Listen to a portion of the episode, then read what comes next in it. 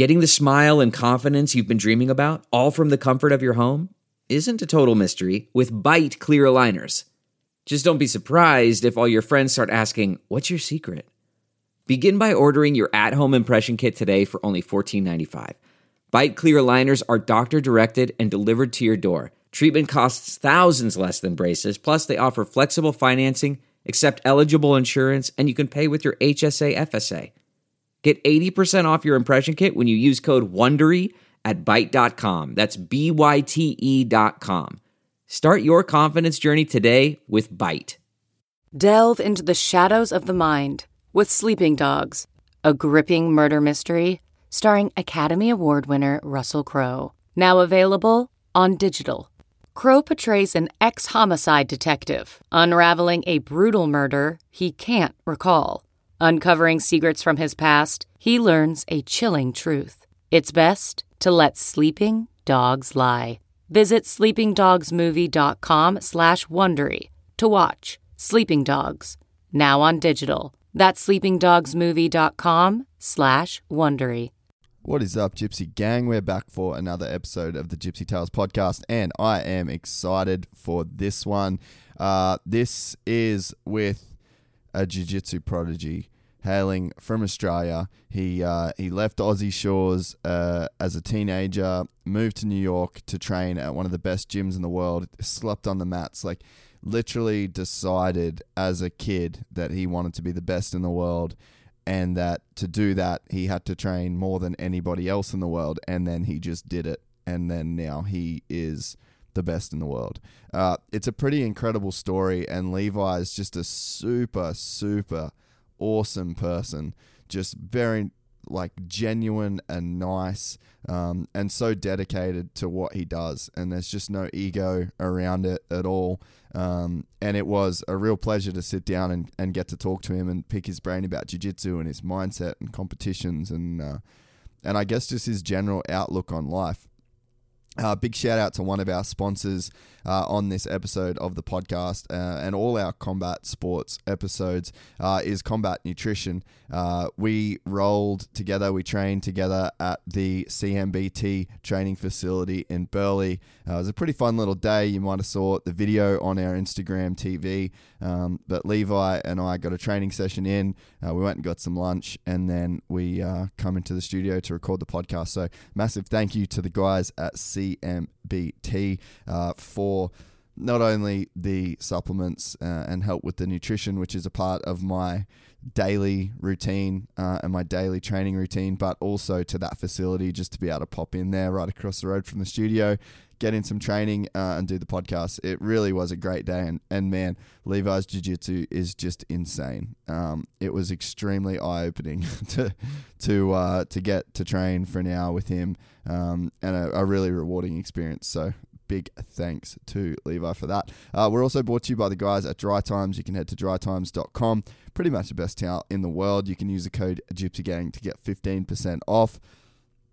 Winter's coming, and that means Dixxon flannels. You can head to dixonquality.com.au. Uh, I've just got some fresh flannels, and man, there is nothing better than popping the tag on a Dixxon flannel. You can use the code Gypsy Gang to get 15% off uh, your own if you've never had the pleasure of popping a Dixxon tag. Those flannels are so crisp, crisp when you first wear them.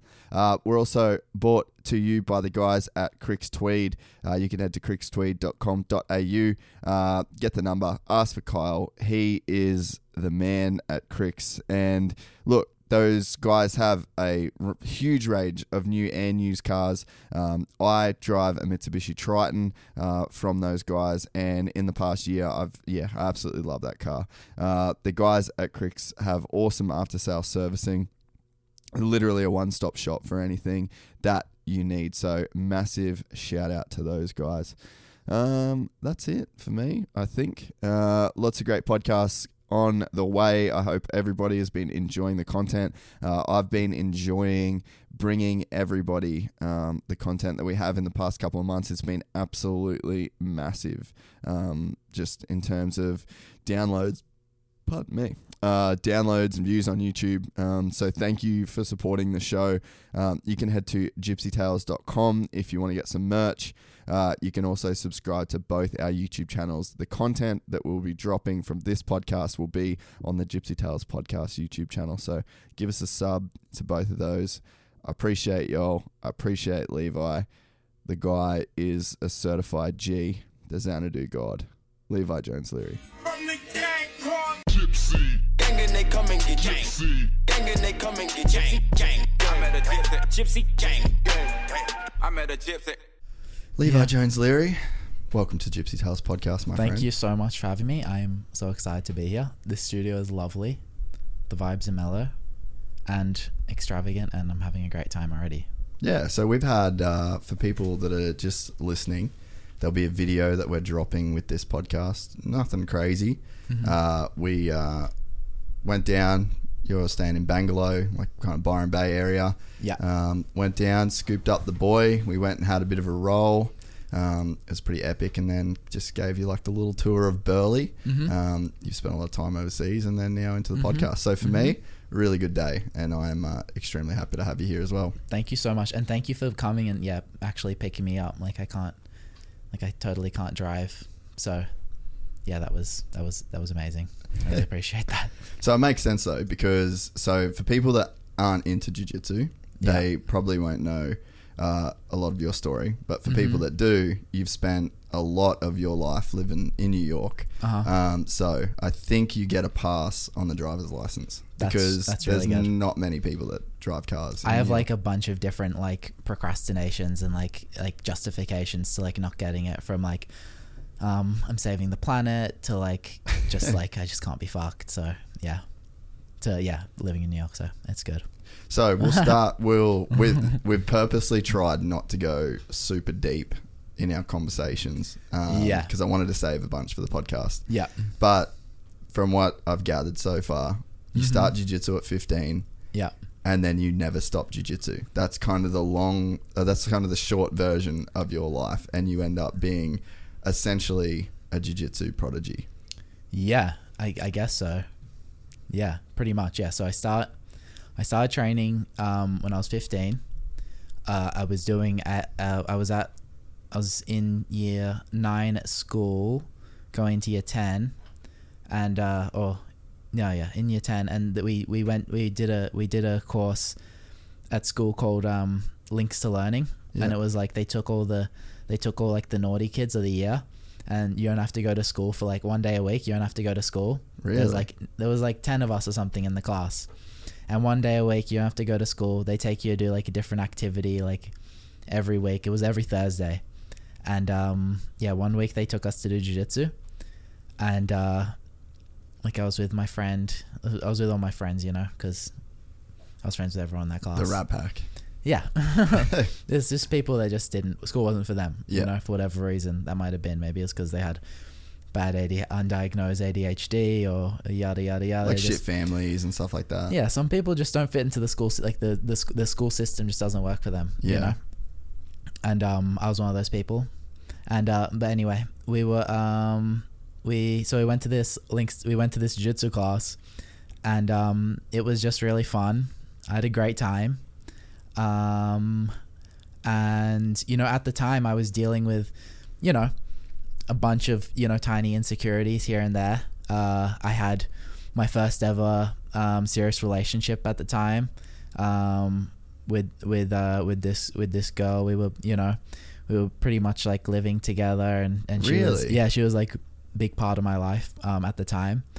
And um, I, I had there were certain situations where I just felt like I don't know, different like kind of insecure. I definitely was insecure at the time, like insecure at the time, but like, I, I don't know. And I thought in terms of like getting beat up or like not being able to protect yourself or did it feel like a rough area and you were scared or there was just like certain situations like um where it felt like uh because she was kind of like she'd always be like trying to like start shit with other people Oh, you okay. know and and um i just you know i i just i felt like i wanted to be kind of like tougher or something you know it was it, it was i started from it was insecurity kind of thing i started Yeah. from you know and then um, But your so your mate that you started with, you were saying that he'd been training sort of secretly, and you thought he was just like some natural fucking killer. That was this badass dude. And Yeah, it was really funny. He was like kind of bashing everybody, but he'd been sort of like secretly training. yeah, it was really funny. It was my, my friend Daniel, and um, and he was always like the tough kid at school. Like he was like super like, everyone just thought he was like abnormally strong, which he kind of was for like his size. And uh, but he yeah he just used to he used to like beat up, like the older tougher kids like Yeah, at the skate park and I he was just like respected in the school for like, Yeah. being like the tough kid. yeah, and um yeah and he'd always like kind of like i don't know like kind of like beat up on us sort of in like a yeah but yeah, like a friend's kind yeah of, yeah but he was secretly doing jiu-jitsu the entire time. It was really funny. And then um and then um yeah and then i basically found out like when we start like when i started. And then and then um and I just started watching like a bunch of YouTube videos and that like on jiu-jitsu. And it was it was it was like an MMA gym where I first went into Yeah. to kind of you know I don't know I just kind of liked it. I felt like good about myself already. My confidence felt good and and stuff like that and then um it was getting like I felt like it would be good for my confidence and then um and then and I started getting into jiu-jitsu like online like watching YouTube videos What like, was around then? Mm. Then it was all about like uh for me, it was all about like the Miyao brothers Yeah, and uh Keenan Cornelius, which were funny because they weren't even black belts yet, Mm. but they were like the hottest commodities in jiu-jitsu. You know, everyone was following their color belt careers. You Yeah. know, and uh, I just got mad into that. I got mad into the Miyao brothers, and it was more all about. It was more all about all the videos and stuff. There were like these lifestyle kind of training videos and stuff on like how these people are becoming the best in the world. What, like Stuart Cooper stuff. Yeah, Stuart Cooper. He was a bit later, but like uh, Lloyd Irvin was making Yeah. these videos, like these videos. Because. Keenan was at Lloyd Irvin, right? Yeah, and there was like these little videos of like the Miyao brothers training in um in Cicero Costa and stuff like that, and it was like it was like they're these tiny tiny twins, like super tiny, and they're beating like people in every weight division. Like they're light featherweights winning um you know uh open weight world championship titles. You know at like the lowest weight division, winning open weight every year. You know, so um so I'm like, wow, how do these guys do that? And then from there, I started like just there was the content out there, and and the Miyao Brothers and K- Keenan at the time they were like notorious for not notorious. Um, they were they were well known and like recognized for like how they how they trained at the time, especially the Miyao Brothers, because they were like these these kids who lived at the gym Yeah. um, and they just trained like, you know, like ten hours a day or some some shit like that, and then they just got crazy, yeah. they just got like mad good, and then I kind of like that was when we are talking in the car. I was like, that was when I realized like, oh, that's how you get fucking good at something. You just do it like, you just do it heaps, and I was like, fuck, I can get, I can become the best in the world at this, in like seven years, if I just do this, if I just like I wrote out like a schedule, like if I just do this okay, if I just do like this many hours every week, like I was, I set a goal. I think it was like, I think it was like 30 hours every week of just Wow. jujitsu, or like 25 to 30 hours a week of jujitsu. I was like, okay, if I just do this, and I was like, trying to like explain it to my family. I was like, look, look, if I just do this, this, this for this long, like I'm gonna be here, you know, I'm gonna be here. And um, they're like, yeah, but you can't. Everyone's like, yeah, but you can't just put all your eggs in one basket, you know, like. Yeah. And I'm like, yeah, no, you can. That's what you do. That's what they did. Yeah, you just put all your eggs in one basket, Yeah. you know, and um, and then yeah, that's how it started, and then I just started just going from there, and then um, I think just being in that mindset led me to like want to be in these place and you know train with them, and then I got like a job delivering furniture, saved up, um, a few months, a few months rent for New York, left New York, trained at, at the gym when I got to Unity. I'm like, okay, look, the Miyaos are training this much. I just need to train more than the Miyao Brothers, you know? So I just made, I got there and I'm just like, okay, so however, however much they're training, I just need to train more than them. So I just started training, training, training. And then that's how I started developing like a good relationship with Murilo. Yeah. Um, because I didn't know much. I knew he was a he was a he was a beast. I knew he was amazing, um, incredible, but I didn't know much about him at the time before I went there. And then, and then he saw like I was like, I had like a lot of dedication. I was putting in work, and then from then he offered. He's like, you can just you sleep on the mats. You can just sleep on the mats. you can stay here, live at the gym. Um, and yeah, and then from there it was just like yeah, So that is the story of you not having your driver's license. Essentially, that's the reason. yes, It's perfect. yeah, Full circle. yes. That's why I Um, have my driver's license. So I couldn't be fucked. but so you what was your family situation like to then say that you're like okay i'm gonna, just gonna do this because that is such an abstract request from a 15 year old kid Yeah, my my mom is like the mo the like she's the best. bring this you a know? bit closer My yeah, my mom. Um, so so um, my mom and my dad split up. Um, so a lot of the a lot of I grew up like a lot. I grew up a lot with with my mom, and then I only started staying at my dad's like a few nights a few nights a week. Um, when I was like ten or eleven, after about uh, I think it was like eleven, I started staying at my dad's a few nights a week because they ended up having this custody battle when I was like 10 or 11 but I was super attached. Like me and my mom were like mad close because it was just her and me um and she'll like we just we just my mom's like mad nice. She'll do anything for me you know? She's like one of the most loving people you could you could ever meet. I know everyone probably says that about their moms but there is know? something different when you've like your dad's kind of out of the picture for a while and then like it's just Yeah. you and your mom and that's like it's pretty hard to navigate the world as like a single mother Yeah, no, my dad always, my dad was always around, but like I was like super attached to my, like I couldn't even like I try to sometimes stay at my dad's place for like a night and I'd be like crying like the whole night, like I couldn't do it, like I Yeah. couldn't, I couldn't be away from my mom, um, until yeah, until I think it was like even like I think like at ten I started being able to like have sleepovers and shit yeah but kind of going away from the story. But anyway, um, so my bottom line is my mom doesn't care like like what I do. Like it doesn't matter. Like even it would be like um even throughout school, like I never had to go to school if I didn't want to. Yeah, you know, right. I'd like sometimes I'd wake up in the morning. I'd be like, "Mom, I don't know what to do. Like I semi, I semi can't be fucked going to school." And she'd be like, "Oh, you better just stay home just in case you go and you um regret it." that's You know? unreal yeah, she's she's mad funny and she's mad nice. But she she was she was always like cared about my education sort of. She'd be like, "Okay, you're not going to school. Well, like just read a chapter of this like Charles Bukowski book or some shit." And she'd be like, "Just just read like, you know, this." And she'd like kind of educate me through that. She'd be like, "Okay, read this um wow like Deleuze uh, chapter of this philosophy book or some shit like that." And I'd be like, "Okay." Usually like I'd read it, you know, just because Yeah. I kind of I fuck with her felt bad for your mom too no, I fucked. I fuck. And I always fucked with her taste. Like she always had like Yeah. she has like a good eye, um, and like I, I always I always respected like her her opinions, everything like that. And she always like let me do whatever. So when I when I just said I'm like I'm not gonna go to school, she's like, oh, okay, cool, like cool, that sounds mad. Like just do jujitsu and um and um and yeah, she was like she was she was mad supportive.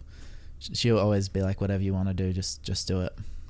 Ari when Ari was in here Yeah. because he talked about like he got into jiu-jitsu and he started like the MMA thing and then he just went like full blown jiu-jitsu and one of the things like because I was kind of asking him like what is the thing that separates a guy like like you and Levi and then he was like okay first of all there's a separation between me and Levi so it's like there's this whole nother category that that dude exists in which is crazy because he's so good.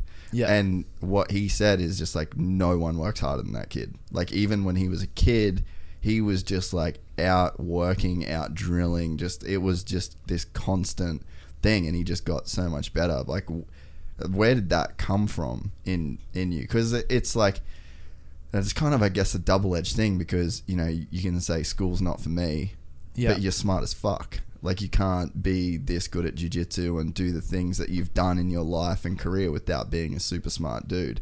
So mm-hmm. there's obviously like i guess something clicked in the way that you learn. Even it's like school wasn't like a great way for you to learn but you mm. could learn through some some other stuff mm. Yeah, I don't know. Like, I think my, I, I think going back to my mom as well. I think she was a really good teacher because, like, just from a kid, I was always treated like an adult. You know, like even like when I was like a baby, my mom would have like conversation. She'd bring me into conversations, like talk to me, like, like I was kind of like an adult. She never. Yeah, I don't. yeah. I don't know if that makes sense, but um, um, yeah. And then the work ethic. I don't really know. I don't know where the work ethic came from because, because, because my my my mom's like, is. She has no work ethic whatsoever. She She's just cruises. she doesn't care like like they're very kind of minimalist like they don't need much Yeah. um which almost like is like can be a, a bad thing sometimes Yeah. because um um you know obviously there's negatives negatives to that as well but uh I'm not sure where the where the work ethic came from. I think it was just I just got inspired from those people in jiu-jitsu. That's when it happened. And I was like I don't know why I wanted it so bad. I don't like it, it was you just have to really want Yeah. want something. And I have no idea why I wanted to be like the best in the world at jiu-jitsu all of a sudden. But like I really wanted it to like the point where I was like I just wanted it so bad you know? Yeah. I, and I that's that's one thing that was always like confusing to me because like I remember being in like the shower one day like when I was first like a few months into training I'm like why the fuck do I want to be like a world champ like world champion so bad like I like it didn't make sense because it was so new to me as well Mm. and um, I'd never kind of gotten that obsessed with something. Um, so I, I don't actually. That's one thing I actually don't really know is like why I wanted it so bad, but I wanted it so so bad to the point where I was like, like willing to like. Like I was just really passionate about getting it, where it was like, like I'm either gonna like get this or I'm gonna like die trying, kind of thing, you know Yeah. which is which is um which is unusual for me because I yeah I'm usually not that crazy there's- about stuff There's got to be something that I don't know. Like, is it the? Because you said you weren't that good at it straight away.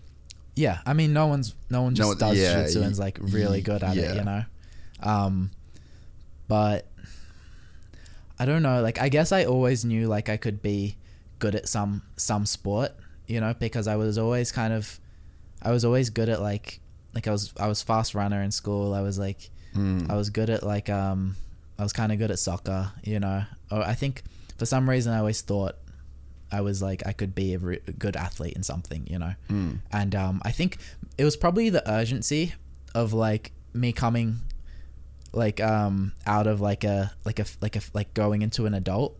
Mm. Like I just had like a, like I just want to be really good at something sort of thing and it was like I guess I, like I found that thing this thing and it was sort of like It was just Um, a, an avenue to get good. Yeah, and it was like the last kind of like I can become the best. I can become the best in the world in a sport. You know, still. Yeah, I don't think I could have done that if it was like.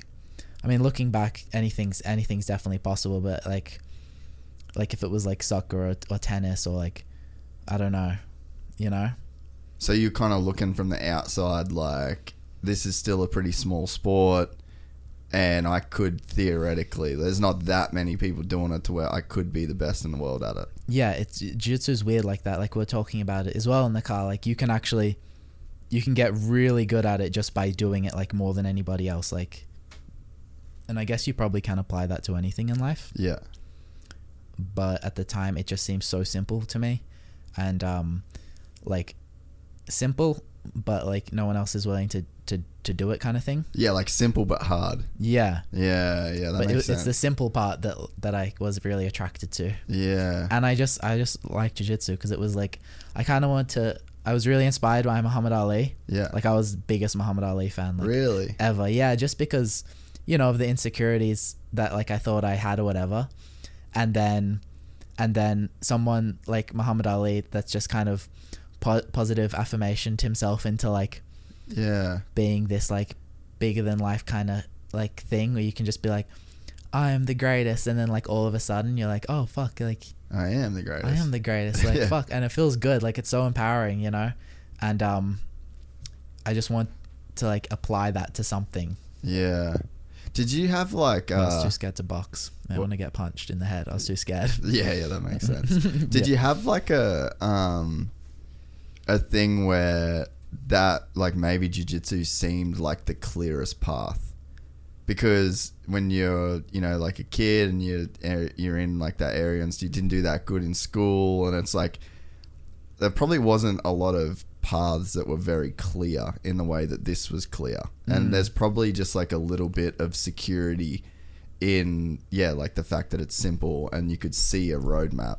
Because I think that that's Yeah. kind of the things that like I mean even for me with the podcast like I where what it does right now I'm like I could see that from day one. Mm. And I just felt like I just go I just keep doing it and keep doing it and mm. be myself and keep applying myself. And it was always like even now I think about it I've got like five year ten year and I mm. have like no real goals attached to them my only goal is to still be doing it at five years and then still be doing it at 10 years. And then That's i just cool. feel like I, I don't really have any plans around what i need to do in that time apart from just like sit in this fucking chair and talk to cool people That's really cool. you know and maybe Yeah. maybe there was like a little bit of that for you where it was just like a very clear roadmap of Yeah. what to do Definitely, definitely. Like I could, yeah, I could, I could definitely see it. Like it was just like, yeah, I could, I could, I could see it all planned out. Like you, because it, it's kind of interesting jiu-jitsu like that as well. Because you have the color belt road. Yeah, up, you know, like you can win, you win worlds at blue belt, then you win worlds at purple belt, then you win worlds at brown belt, and then you win worlds at black belt. You know. Yeah. It's like bam, bam, bam, bam, and it's like it's like laid out and like okay, so it's very easy to set your your um your like your sub goals to like your ultimate goal. yeah You know, so you got like your little blue belt worlds, little purple belt worlds, brown belt worlds, and the ultimate black belt worlds, and all of a sudden you're the best in the world. You know. yeah Um. So definitely, definitely, that was like, uh, yeah, one of like the tantalizing kind of, you know, things. Yeah. Mm. So when you you're in the the first gym, did you switch gyms and go into like a full jiu-jitsu specific gym? Yeah. So I started at a gym, an MMA gym, and then like yeah, after three months when I decided I'm just gonna do jiu-jitsu, then I I moved like a. There was like literally So it around took the three corner. months. Yeah, three months, and then I was just like, wasn't going to school anymore. I was just training. Wow, Yeah, it was weird. that's sick. Yeah, it was it was actually strange. I was like, what what? I guess yeah, fuck it, whatever. I'm in. Yeah. yeah. And then, so when did like the gnarly work start? Like just that crazy work ethic, and what what did that what did that work look like? Because you never did, you don't lift weights, and you don't really train outside of jiu-jitsu, right? Yeah. It was it was like um it was so I was training every day like twice a day from after 3 months. Every day twice a day. And then once once I was doing that obviously I was still white belt. Then I was like obviously it was easy to win everything in juvenile white belt if Yeah. you're just training full time. Well, yeah, kids are yeah. going to school and training Yeah. like three times a week. So And then mum's making him go to jiu-jitsu. Exactly. So then I was like winning easily here, and then I got my blue belt like after six months of being at that gym, and then um all and then I was, it was June in 2013, I was doing um no June 2014, I was fighting. Uh, I went to Worlds. I went to California fight juvenile, juvenile Worlds at blue belt. So how'd you do that? Would like your mum went with you, or No, I just went. Um, the the gym paid for me to go, wow, and I went with um I just went with two other people that were that were competing sick. um, from the gym too. Yeah. we had a little trip. It was it was pretty fun. It was a good time, and um, And so that was blue belt juvenile. Like, were you still juvenile then? yeah, I was juvenile, and uh, yeah, I, I won my first fight, and then the second fight, um, I just got like, I just got like the kid was just so much better than me. You know, he was like from Really? yeah, it was this kid from Brazil. He was the. He's, he's still around now. He's doing good at black belt. His name's Joao Mendes. He's coming up now. He's Yeah, yeah. one of the coming up as like one of the top featherweights. He trains at Atos, but um, at the time at juvenile, he was the like the top gun because he was winning. He was always winning his weight division, open weight, and he was just so much, so much, so much better than me. And he just like triangled me in like a minute or something, you know. And then um, that's when I got back and I was like, okay, like like what I'm doing is like nowhere near enough. Like So you you were just doing like the two classes a day. I was just doing the two classes a day. Yeah, exactly. And then I'm like, okay, I need to be doing like, I need to be doing way more. So I started. That's when when I got back from that, I started like. I started just doing like. It was like eight hours a day, like just like just like training. Like what I do is, because I didn't have anybody to train with because I was in Australia, right? So I'd. 48 hours before every um before 48 hours before the my training day, I would already have it like set up if possible. So I would ask like I would ask like I'd just start messaging everybody like everybody can you come in at this time train with me? And have someone come in with me to train for an hour here and then like the next hour I'd have a new person to come and train with me and I'd do the class and then next hour I'd have someone else to come in fresh train with me. And then like I was just like staying on top of it organized like that um for a while. But like yeah it's harder like when you're when you're in an environment where you're the only one going for a certain goal Mm. it's so much harder you know? Like it's like you have to put in all this extra work but it you know you can get better like that you can get just as good but it takes a lot more effort you know so then after i'm like look i gotta i can't um i can't do this like forever like i need to like i need to go where there's people Mm. that are thinking the same as me you know Yeah. they're trying to get to the same thing you know i need to put myself there and then um So how old was this when you got back from Worlds? i was uh six 16 Yeah. yeah mm, no 17 Yeah.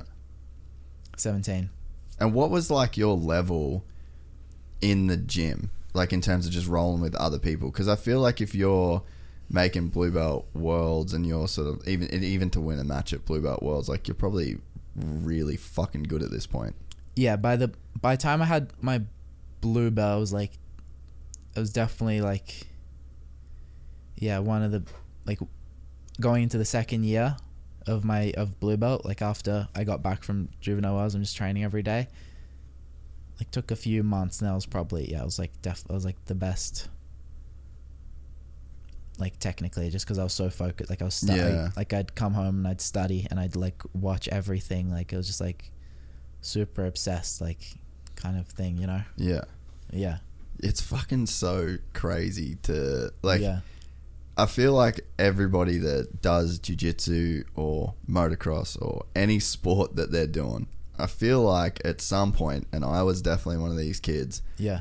where I was like, man, if I quit school and if I trained heaps and if I rode every day and if I did this and if I like, because in motocross there was all these kids that like lived at these training facilities and they mm. like lived in camper vans mm. and then they had like the best tracks and coat and that's all they did. Mm. I feel like everybody that love, loves their sport and is passionate mm. about their sport kind of has those thoughts run through their head of like I mm. could schedule this and I could ride here and if I do this. Mm. But so few people ever actually carry that shit out and schedule the training sessions and, and do the study. Because I mean you're probably putting in like fuck 14 hours a day worth of jiu-jitsu maybe more if you were like going home and studying as well. Yeah, it's like Murilo always says, like when you're train training, like he'll he'll pull you up on this. He does this sometimes. It's like, how many hours a day do you guys train? And you're like, but yada yada yada. It's like, no, you train like 24 hours a day. yeah You train 24 hours a day. Everything you do is to get better. You know, when you eat, like when you're resting, taking your mind off it, that's just to get better. You know, like Yeah. everything's like, so it's like non-stop all you think about, like kind of thing. You know. Yeah, and it seems like I think jiu-jitsu is good in the way that you kind of can do that. Yeah. Like you kind of can live at a gym. You can sleep on the mats. You you can do the two morning classes and two night classes and not leave the gym and stay there like if you if you want to. But that's the thing is like and a lot of people can say they want stuff and I mean it's something I think about all the time like when we we're talking about me living in America, I had goals yeah. I didn't really want any of it because I didn't get any of it. Mm. I want this and I've got this. Like you hmm. kind of get what you want in your life, but the problem is is that a lot of people trick themselves into thinking they want something. Mm. You know, like they hmm. don't actually want it because if you Yeah. want, like you're a product of wanting it. You did really want it. Yeah. A lot of people can think they want something or they can want something for X, Y, and Z reason. Hmm. But when the when it comes time to like you said, just twenty four hours a day, be like completely obsessed and for years and years and like to the point where it's just a part of your life. Yeah, yeah, it totally, like totally consumes you. Yeah, and like again, like I have no idea like what, why that happens, like how that can kind of start, like with someone where you can like just want something that bad, Mm. like yeah. But if know. you think about like, if you did have those insecurities as a kid, because I mean, you walk around right now, there's not many people that can fuck with you. Like if they, you know, if that someone's got a gun or a fucking knife and shit. But in terms of just like you walking around as a dude and other people around, you're pretty safe. Yeah, I mean, yeah, I feel I feel safe like in certain situ- like yeah. I'm I'm like now I'm like I don't feel like I'm I don't feel very like insecure at all. Like I'm just like I'm happy like trying to be like vulnerable as fuck, you know? Yeah. Like I feel like that's like my superpower now, like just trying to be like mad vulnerable and shit, you know?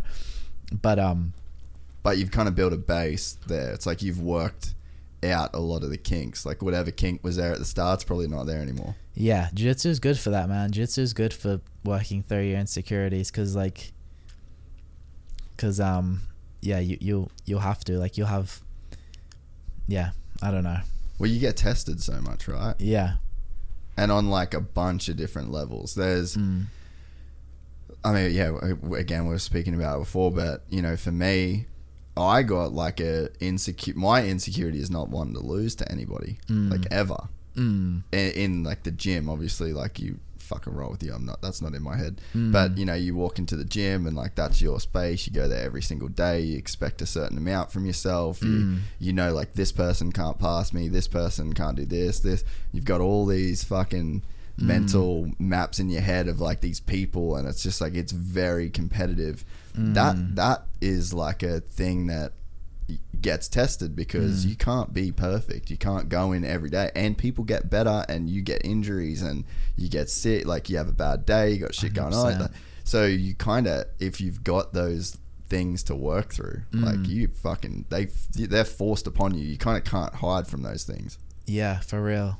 Yeah, hundred percent. I think competing as well, like, like you have to be able to be, to be like a good competitor and like to be able to like perform well.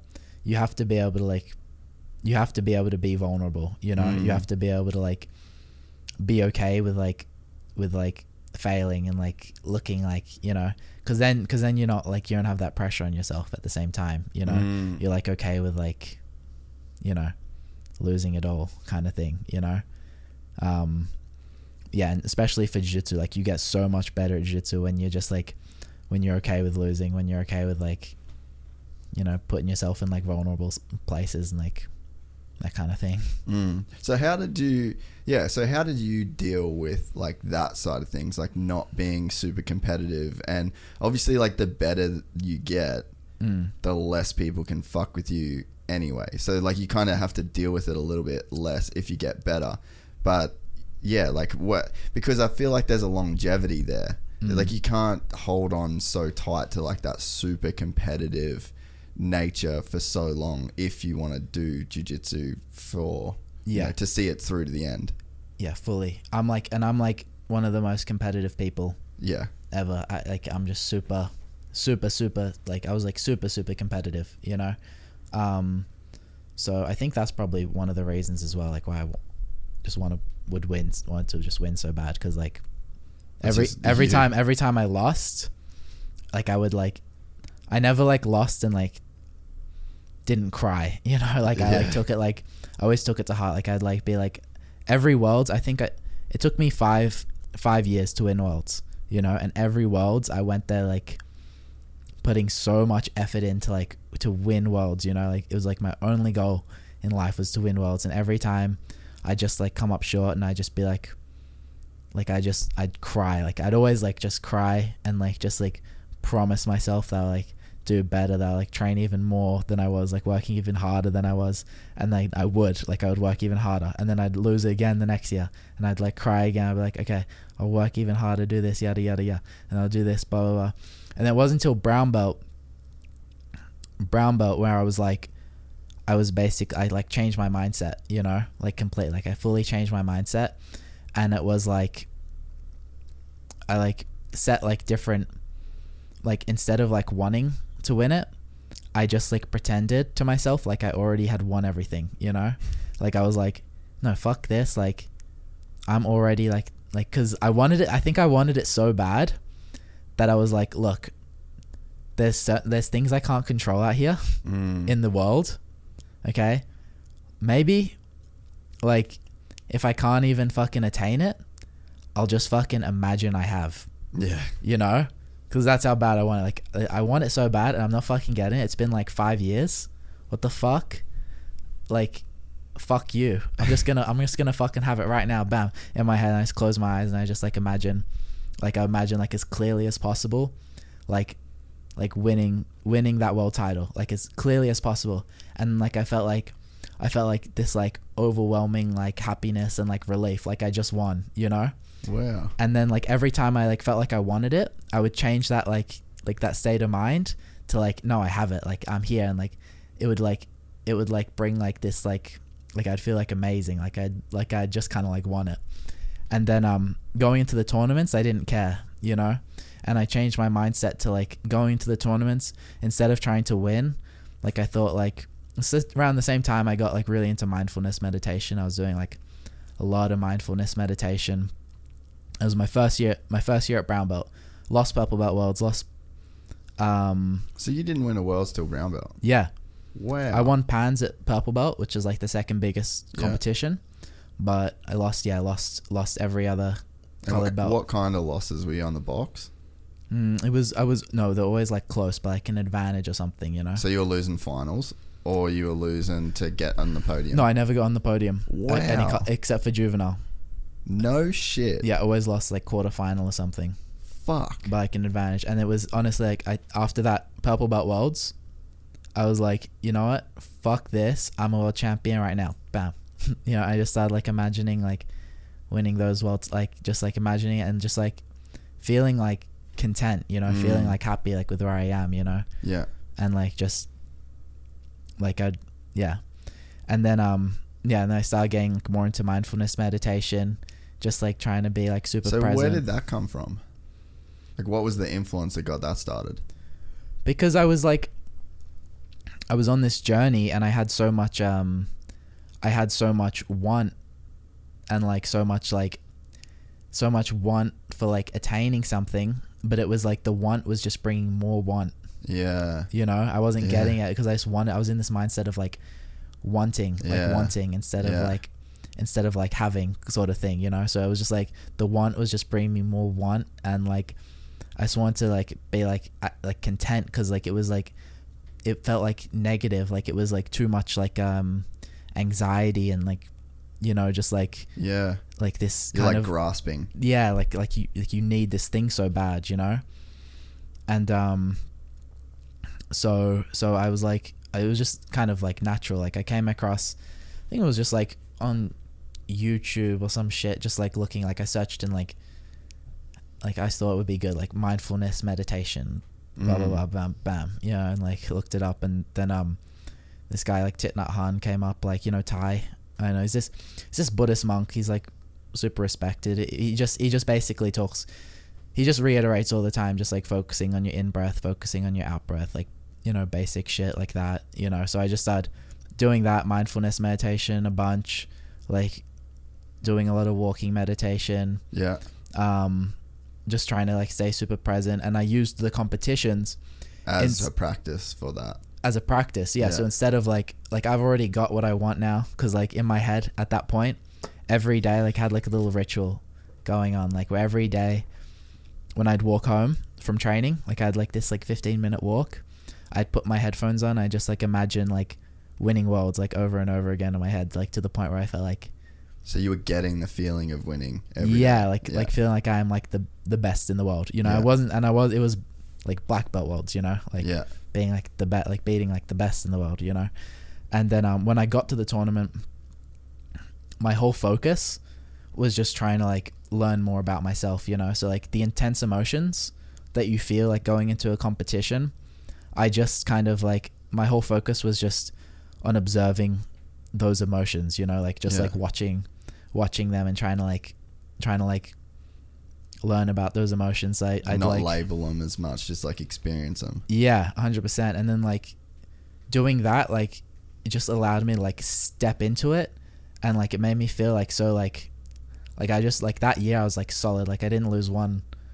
I lost like one match at brown belt, but it was like it was like bullshit. Like like Was like I like won. a Like DQ or something like that, or it was it was like some shitty thing where I was like on his like I sw- I took his back. I was taking his back and then like he like recovered his guard, so I was like on top from bottom, but I didn't get any sweep points. And then he like Oh, It was just like some weird shit. But that year I did like every fight was just like I performed so good. Like it was like perfect performance. Like Europeans, I submitted like four out of five people. Pan submitted like four out of five people. Worlds like won every match like four by submission as well. Like it was like just perfect, perfect, perfect. I'm like, okay, so like this is like I kind of got my thing. Like yeah, and that was it. Like Yeah. from there I just like I just kept kind of um I just kept that going. And that was it was that was that was when it all kind of clicked for me.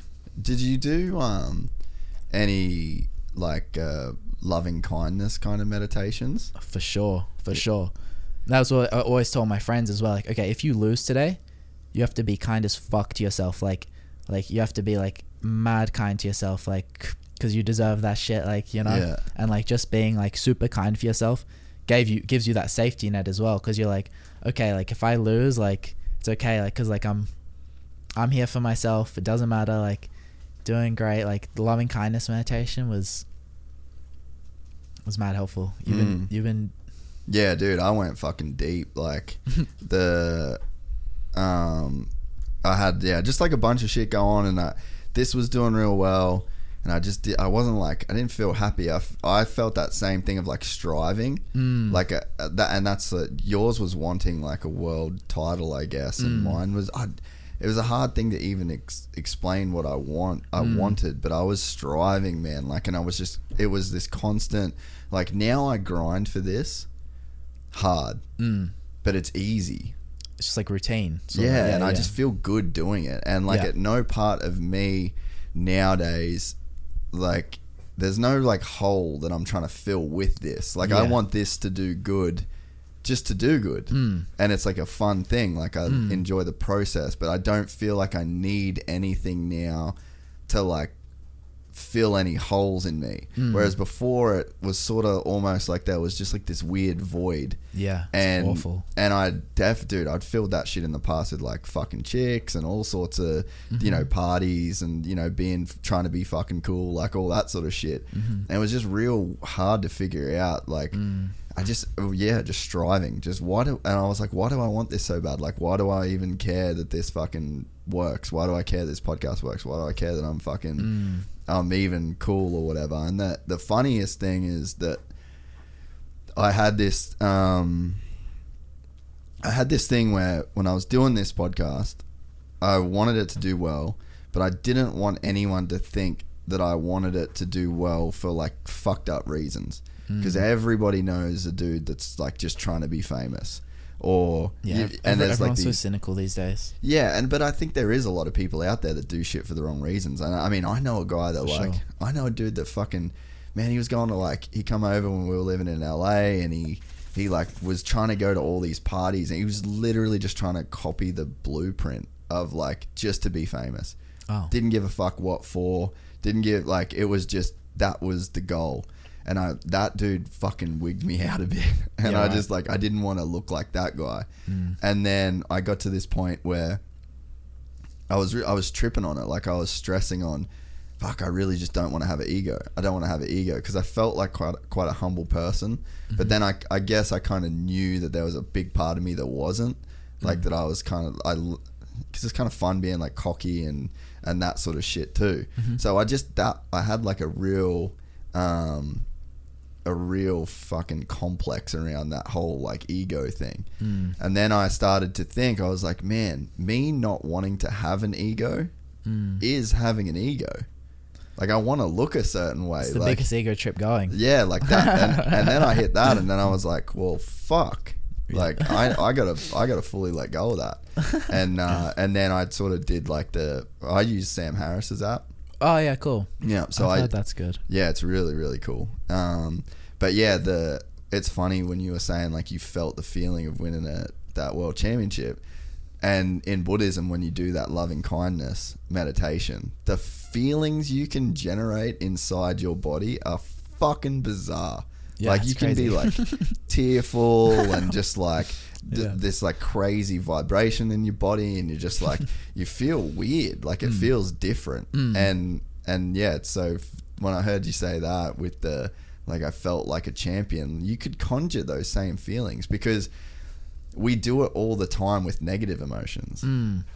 But we just don't do it with positive ones. Not like it seems really standard, and I think that that's like uh, you.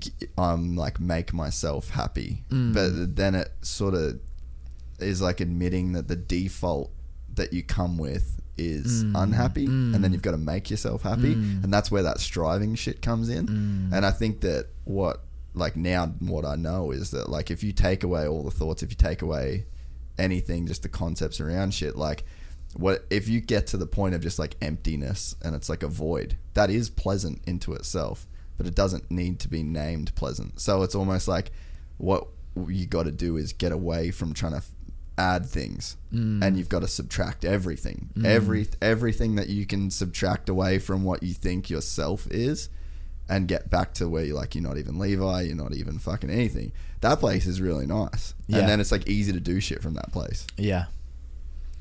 Yeah. There was just still part of me. I just could not let go of that though. I was just like, like I need to have that feeling. Like, Yeah. Like just needed it. Like it's so bad. It's like, but then yeah, it felt it felt empowering.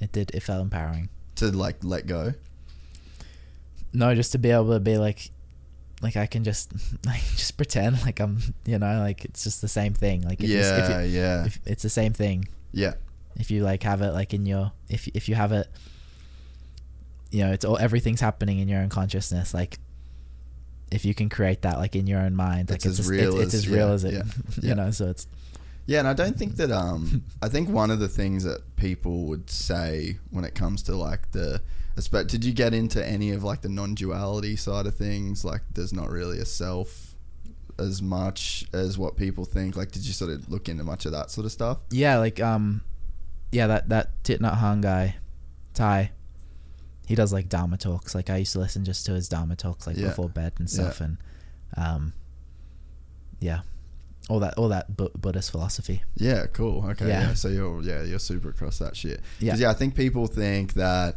when you start to get into those waters, then you start to get into like this weird nihilism shit where it's like, well, nothing matters if there's no self. Then what's the point? And it's like, no, no, no, no, no. There's a point to everything. Like you're still you. yeah You're still this person that's got to like get through the world, and it's still cool. Like to be a world champion, is still a good thing to do if you're a human in the world. for sure But if the thoughts that go on that are attached to the Mm. self that's in your head, if they start to like hamper your performance, make Mm. you unhappy, give you anxiety, then that's that that's when you need to look at it. for sure i definitely I, I find myself like getting into like i think this part of me it's pretty nihilistic you know Yeah. um but there's a few good cures for nihilism too as well like other like art Yeah. it's a good cure for nihilism Yeah, okay. definitely adds a bunch of bunch of meaning i feel like if you can express something So what what's your thoughts around nihilism? i mean like you know that everything's kind of like meaningless sort of thing Yeah. um like nothing matters but like i always found like um like like expressing expressing myself as well like like i don't know like um was like enough meaning Yeah. so like like like, like expressing like emotions like like drawing or doing jiu-jitsu Yeah. that's like form of expression for me like doing music or something that always that always helped me as well Yeah. And so what do you like a cure where do you think where do you think expression comes from? um for me it's just like like it's like a kind of like just trying to express like a like a like a feeling Yeah, and but where do they come from? Do, do you think? Do you think about where the like why expressing yourself actually feels good? no that book seems interesting though um but no i don't know it's just like a feeling somewhere in your body and you just kind of like put it into some place else and it's just like kind of sweet i don't know it's dope yeah, yeah, yeah. No, because I mean, it's something that yeah, it's something that I think about a lot. Because yeah, like the it does like it is like it is meaningless. Everything that you do is pointless. yeah. Like really. You know what i mean? Like what's the point of this? What's the point of this? Like you born you die. There's no and i mean this is from like first person experience. And i think this is why people have like beliefs in things that are like higher than themselves. Because at the end of the day, like, yes, so much shit does feel pointless. And Mm. you can say, like, oh, you reincarnate, or there's like a heaven, or Mm. there's this and there's that. And then that is what gives people that meaning. But if you're Mm. a person that doesn't have that kind of belief, then like Mm. you kind of do, whether you like it or not, you kind of do live as like in like this nihilist world Yeah. where shit doesn't really fucking matter. Yeah. And it's like, oh yeah, I still sort of don't even really know where I stand on that. I just honestly try not to think about it. I feel Yeah. like, I do feel like, uh, this is to get fucking real deep. yeah. I do feel like there is this natural. There's like these two functions of the because like nothing really exists in of itself, right? Mm. Like everything is just kind of this label that you put on whatever's going on. You, mm. two dudes rolling around on the ground trying to get a submission, we call that jujitsu. Mm. But does jujitsu exist? It kind of exists in the moment in the heads of those two people that share that concept. But where is the jujitsu? Like there's no like you can't pick up jujitsu. Yeah. it's just a it's a thing that exists in people's minds. You know what I mean? But I think that if you could, and I think you can apply that to like everything. Like nothing really exists into of itself. And then Yeah. I think that the one there is a force within the universe that exists that would be like chaos and order, I guess you could call it, or like um, degeneration. Like mm. if you if you build a house, there's like order that you've created. Mm. So you've like got all of these things together, and you've got all this material, and then you've like built it, and then now you've got a house. Mm-hmm. If you just leave that house in the universe, and you don't touch that house, it will degenerate. Yeah. So there is this force where like we can create order, but then the universe ultimately will create decay or like, you know, chaos within that. So like I and I don't know, I feel like I feel like that's my cure for nihilism. Just is that order. Just create some semblance of order in your part of the universe. Because that's kind of if I look as deeply as I can at it, they're the two forces that stand alone. Yeah. Everything's just decomposing into everything. Yeah. yeah, and it does. But we can create order. Like you would say that jujitsu's order. yeah. There's like an order of moves. Like we can do the same. We're doing the same fucking dance, and we kind of know the rules and we know the parameters. We we create. You can create order in terms of like a painting, a building, a statue. You can create order from you know musical notes. You can. There is an order that's there, Yeah. and so I feel like that is my cure for nihilism. Is like just create some sort of order. That's cool. That's cool. Yeah, so that's about as deep as I've got so far in any of my fucking uh, any of my studies around any of this shit. That's mad. Yeah, I fucking I want to believe in reincarnation real bad. I really do. It's so fucking sick. what, what, are you can't- what are you coming back as? Um, I don't know. I I just just I guess just a another human or like an alien or some shit. That'd be dope. But yeah, it's hard. It's hard for me to. Kind of got to see it before I can believe it. Unfortunately. Well, that's see, that's the problem. That's that's that's where the nihilism is. Is because if you get someone that's like super religious and believes in God, then they're they're down. They Yeah. just believe it. But I, I fucking genuinely wonder if anybody can ever really, really believe, or if it's just me. I mean, I could never believe in anything that much. Yeah, hundred percent. Especially like every this year with all this fucking shit going down, like everyone believing in all these fucking Satan worshippers and fucking QAnon shit. Like it just made me Oh. even more nihilistic. I'm just like, oh fucking hell, like no.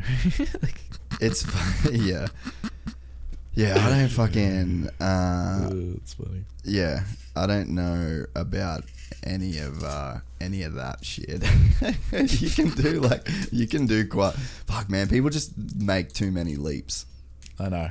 And I feel like it, I I, know. I, feel like if you follow the paper trail of shit, like you don't really need a, uh, you don't really need too much of like a weird conspiracy to think like, oh, people just want to make money. Yeah, everyone has like an agenda, agenda and shit. Yeah, well, people just want to has an make agenda. like. I feel like it's like a basic human. That's that's part of like the survival instinct because money is tied to survival. Mm. So I feel like what you see with like all that kind of shit, if it's like it's fucking corrupt, and it's it's just like no, it's just a bunch of dudes trying to make like it's survival. Money equals survival. Mm. Mm. But New York would have been weird through the Corona deal. Yeah, yeah, yeah. It got pretty. It just it the whole everyone like left, like everyone left the whole city, so it was like empty. But the people, all the people that, like a lot of people that were left were like, like struggling, you know, because obviously, I mean, thirty thousand people died Really? in like two months Whoa. at the beginning. You know, it was awful. Awful. You know, people don't understand how lucky we are here. Yeah. yeah, it was it was it was it, it it was um it was really bad, you know? So obviously you can imagine the kind of uh anxiety chain effect Yeah. that would have on everybody in the whole city. So you're just constantly you just you can't help but feel anxious. You can't help but feel stressed. Um, you can't help but feel kind of like scared kind of thing, you know? And then and then that's that that fear as well kind of creates like I don't know, I'm I I feel like I kind of pick up on stuff like I'm kind kind of sensitive. like energies and I'm just sensitive, you know. So I Yeah. just like if someone's like, if someone's kind of acting funny here, then like it's like, I just pick up on it. Probably, I'm not sure. I, I, it's relative only to me because I can't go into anybody else's body and Yeah. compare. But to you it feels it feels quite intense. yeah. So yeah, I just felt like I just felt like I just felt super anxious, um, all year kind of thing over there. I just got back in December, and yeah, what was, it the hard. decision to stay for so long? Just training? Mm, yeah, training, and I oh, there was part of me that uh, also felt like a responsibility, like because I, I I feel like you know that is my like my, my community there. You know, like a lot of those people. That gym. yeah, a lot of those people. You know, I I lived I lived I slept on the mats for like three years with all these people. You know, like I have like a close, a very close relationship with them, um, and I felt almost like a disservice not to Stick it out. not to be there with them, help them uh, through like these through the struggle, you know. So um, that was that was that was yeah part of the part of the reason I just wanted to be there. Um, and then yeah, I'm not sure. I just want I just want felt like I wanted to go back. So That makes sense. Um, when you first, so you said you saved up like three months worth of rent, hmm and then where did you go stay for those first three months until? And then did Murilo ask you to just like essentially just live at the gym? yeah, so yeah, I saved up, and then I went and I stayed at a family friend's place. A guy who used to live with us in Australia. Yeah. He was always around Australia. Now he lives there in New York. His, his name's Carl. He's like a DJ. Really nice, really nice dude. Like super nice. Um, and yeah, I stayed with him in like um in in Brooklyn. And uh, yeah, he's like just let me crash there, and yeah, it was cool. It was cool. And then, so after that, did you? Was your plan that once you were there, you were there, or did you have to go back and forward for a bit to like figure out the whole like living situation, or did you get on like a sport visa straight away, or Yeah, I just I, I just was going there on tourist visas. yeah, I'd just like leave. I'd go there. I'd leave for like like a day, sometimes, and then come back, and then where would you go? like Abu Dhabi. Like Yeah. it, there's usually, it usually worked out because it'd be like three months, then you'd have Abu Dhabi, and then you go to Abu Dhabi, fight this tournament, and come back. Like, and then you have another three months until Worlds, Yeah, and after Worlds, I'd always come home to Australia and do that. I did that for like a while, so I was always coming back to Australia, and like when I'd come back to Australia, I'd help like build like a team here, you know. Mm. So like build like up a crew here, so like training with like um Ari, who was like ac- absolutely Yeah. phenomenal. There's like a bunch of phenomenal people here now who I've been training with since I was, you know, brown belt, purple belt. Yeah. Like, you'll you'll hear about them for sure because honestly, like I, I roll with some of these people. I'm like, wow, you you're actually like you're one of the best in the world now. Like you're you're actually one of the best in the world. Do you know that? Because they haven't had a chance to compete yet. Yeah, a black belt, I'm like, what? Like, Because the the skills there, I'm like, you're actually one of the best in the world. So there's a few people like that now. Yeah, like Lucas, His name's Lucas Kennard. I feel like he's like one of the best in the world. Tom, he's still a purple. He's still a purple belt, but like he'll win purple belt worlds. Like there's this kid Veron. I'm not sure if you've heard of him. He's like me when I was back then. He's just got this crazy like this crazy one. He's doing like ridiculous hours now too. Like this there's there's a solid crew coming up here in Australia and um yeah, but yeah. Anyway, when I yeah, it was it was just uh yeah, I just stayed at, stayed at his place for three months, and then Murilo was like, "You come here, sleep at the gym." So every time I come there, all I had to get was like the plane ticket, and sometimes he'd even get the plane ticket for me. Really? Yeah, he the first time I came after after I left after the first trip, he brought my plane ticket back. He's like, "Just come back, come back as soon as possible." Bam, brought my plane ticket No back. way. Yeah, what yeah, A dude. yeah. Legend, legend, legend. What was it like to to commit to sleeping on the mats and live that lifestyle? Because that's as hardcore jujitsu as it gets. I was like just so happy and grateful. Yeah. I was so stoked. I was like, so I was like pinching myself every day because, um, it was crazy. Like the Miyaos were sleeping on the the Miyaos would sleep there too, you know.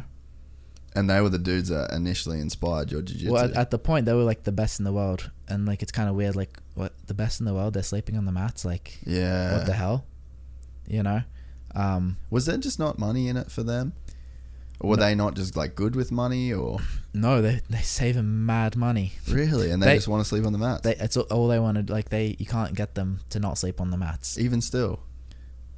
I'm not sure what they're doing. No, now they're not sleeping on the mats. But at the time, you Yeah. couldn't you couldn't not get them sleep on the mats. And they could they could rent like a nice Yeah, okay. place in New York, like, and be fine. They were making they were making money at the time. Yeah. Yeah, I feel like they would have made some money over, over Yeah. that period. Um, but but yeah, it was it was cool. It was fuck. It was it was tough.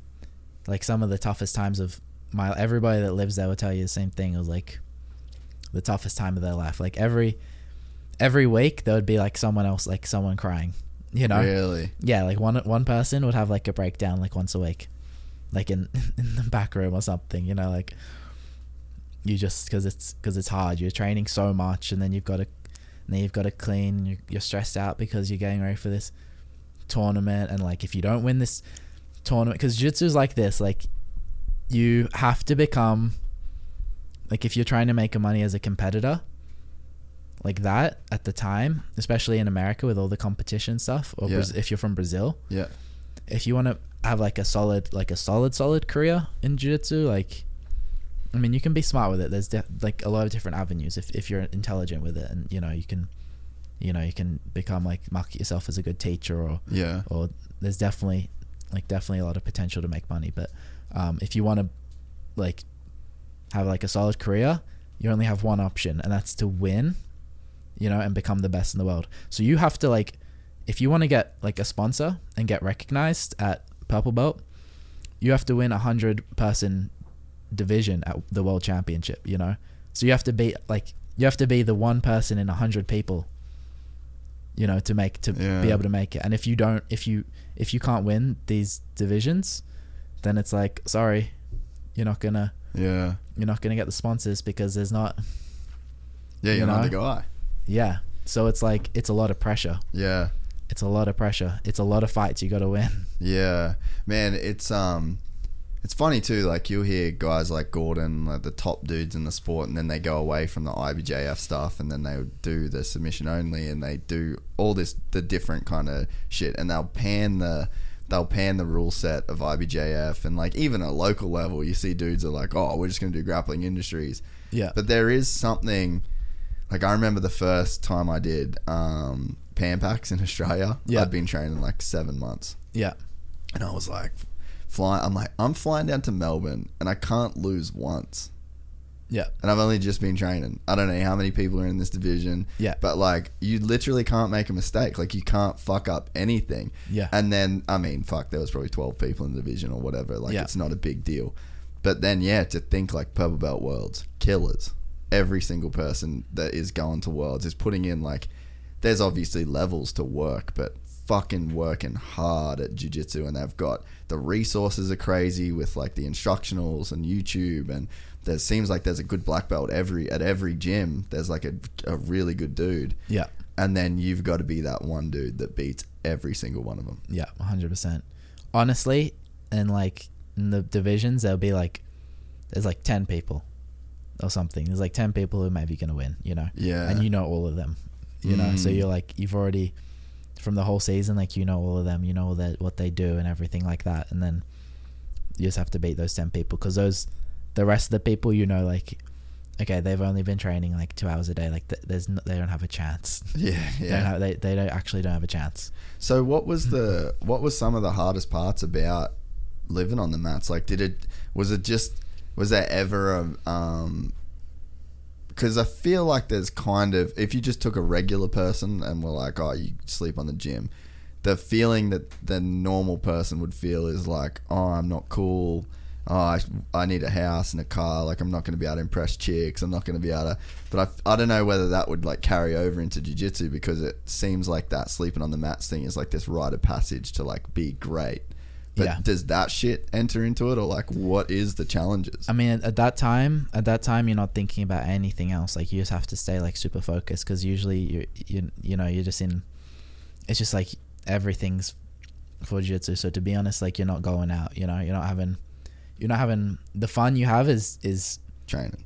is training. It's got to be through that. You know, which is it's you're, you're always in pain because you're training so much, and um, and then and then you got to like look after the gym, like help like keep the gym in order because it's it was a super small gym. Yeah. So you- I was gonna say when you were sleeping on the gym, it would have been the old Unity, right? It was the old Unity. No one ever slept in New Unity. By the time New Unity happened, we were all kind of like all kind of set. Then we all had like So there's like an OG Then we had a Unity place. crew that Yeah. all slept on the mats, and then that stopped when the new gym. So Yeah. were you guys almost kind of building this gym up together? Even hundred percent. Yeah, the old the old Unity will like always be remembered as like the hardest type in Ronan, go on YouTube, and just like so people can get a perspective. Type in what would be like. It's Road to Road to Worlds, um, 2018.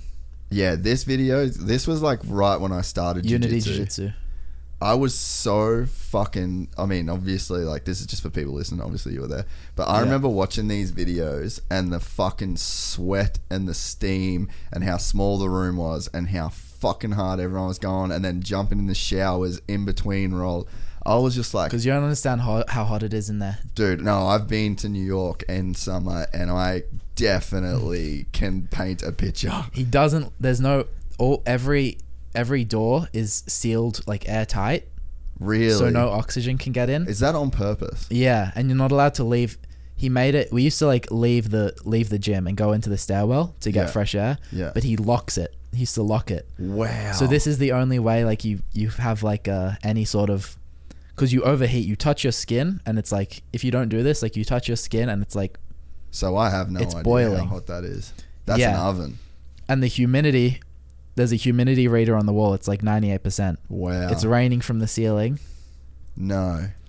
Mm hmm. Um, And look at this. Look at that room, Ronan. How crazy is that? you can skip forwards a tiny. Yeah, go like- forward. Keep going. Keep going. Just like go, go down a little bit, and like once they get into it, keep going. Keep going. Yeah, you can't you can't hear Murilo's voice there, but it's fucking deep. Yeah, dude. I remember hearing that first. And I was like, "Holy shit!" So yeah, click into there. Young Levi. So yeah, I think you were like drilling here at the start from memory, and then the rolls. Yeah, So there, there's Taliesin there. Yeah. Oh. Yeah. that- Yeah, that's loud. Um, so go forward again, Ronan. So go like sort of towards the. Keep going. Keep going. Keep going. Let's drill with Murilo. Once it gets into the rolls. Yeah, it used to be this small, tiny gym. The mats are so Yeah, slippery. Now we have now it's the biggest mat space, single mat space in New York. It's so sick in there. Yeah, the new the new place. So yeah, so this was just like insanely hot. So what's the like? I'm sure. Oh, dude, Taliesin was a purple belt. Yeah. Um, dude, mentally, like, what was Murilo's thinking there? He just made it he wanted he he just wanted to it was all it a lot of it was It's like mental, mental, training, yeah. you know, like he wanted you to be able to like go past like what you thought you could do, sort of thing. Like, Yeah. and he'd do re- when he first when he first like in 2015 when he first opened the gym it was f- it was fucking ridiculous this shit he had us doing like like dumb you know like he'd, he'd have us doing like these sprint roll pyramids and shit like where it would be like okay you sprint roll one minute then you sprint roll two minutes and you sprint roll three minutes and you sprint roll four minutes and you sprint roll five minutes and you sprint roll all the way up to like 10 minutes and then it would go like back down. Wow. like just these crazy things. Like at the end of the training you'd have to do 30 minutes just sprawling just 30 minutes just sprawls. What? without stopping. And if you stop then you're like And in out. this room. in this room with the window shut everything to this day this day we did 10 10 minute rounds Mm.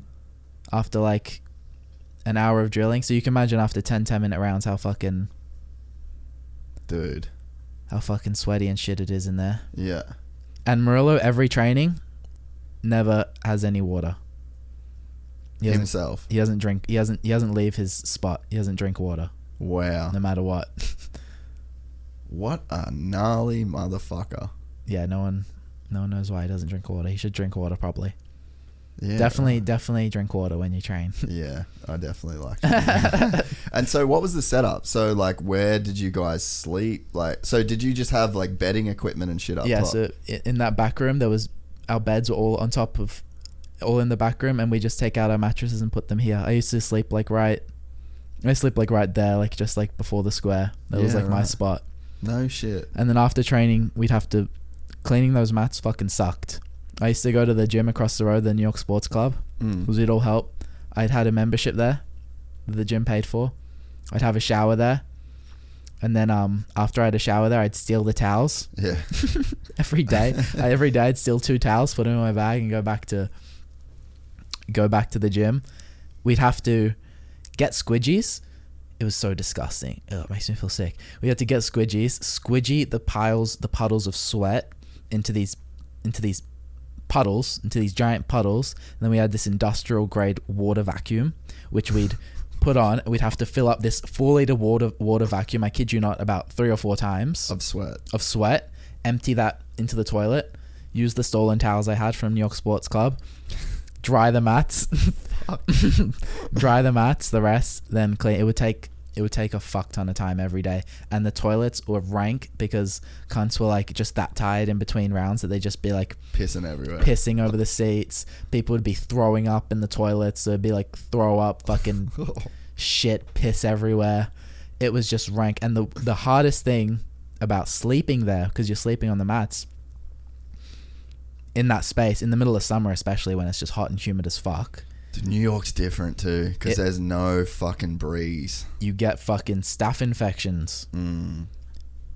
That's the worst. That's when that's when that's when you call home and you're like, fuck, I'm, I'm I, I don't know if I can do this. Like I think I'm gonna quit. How many moments of that like that did you have over there? Like pr- every time I got a staph infection. Really?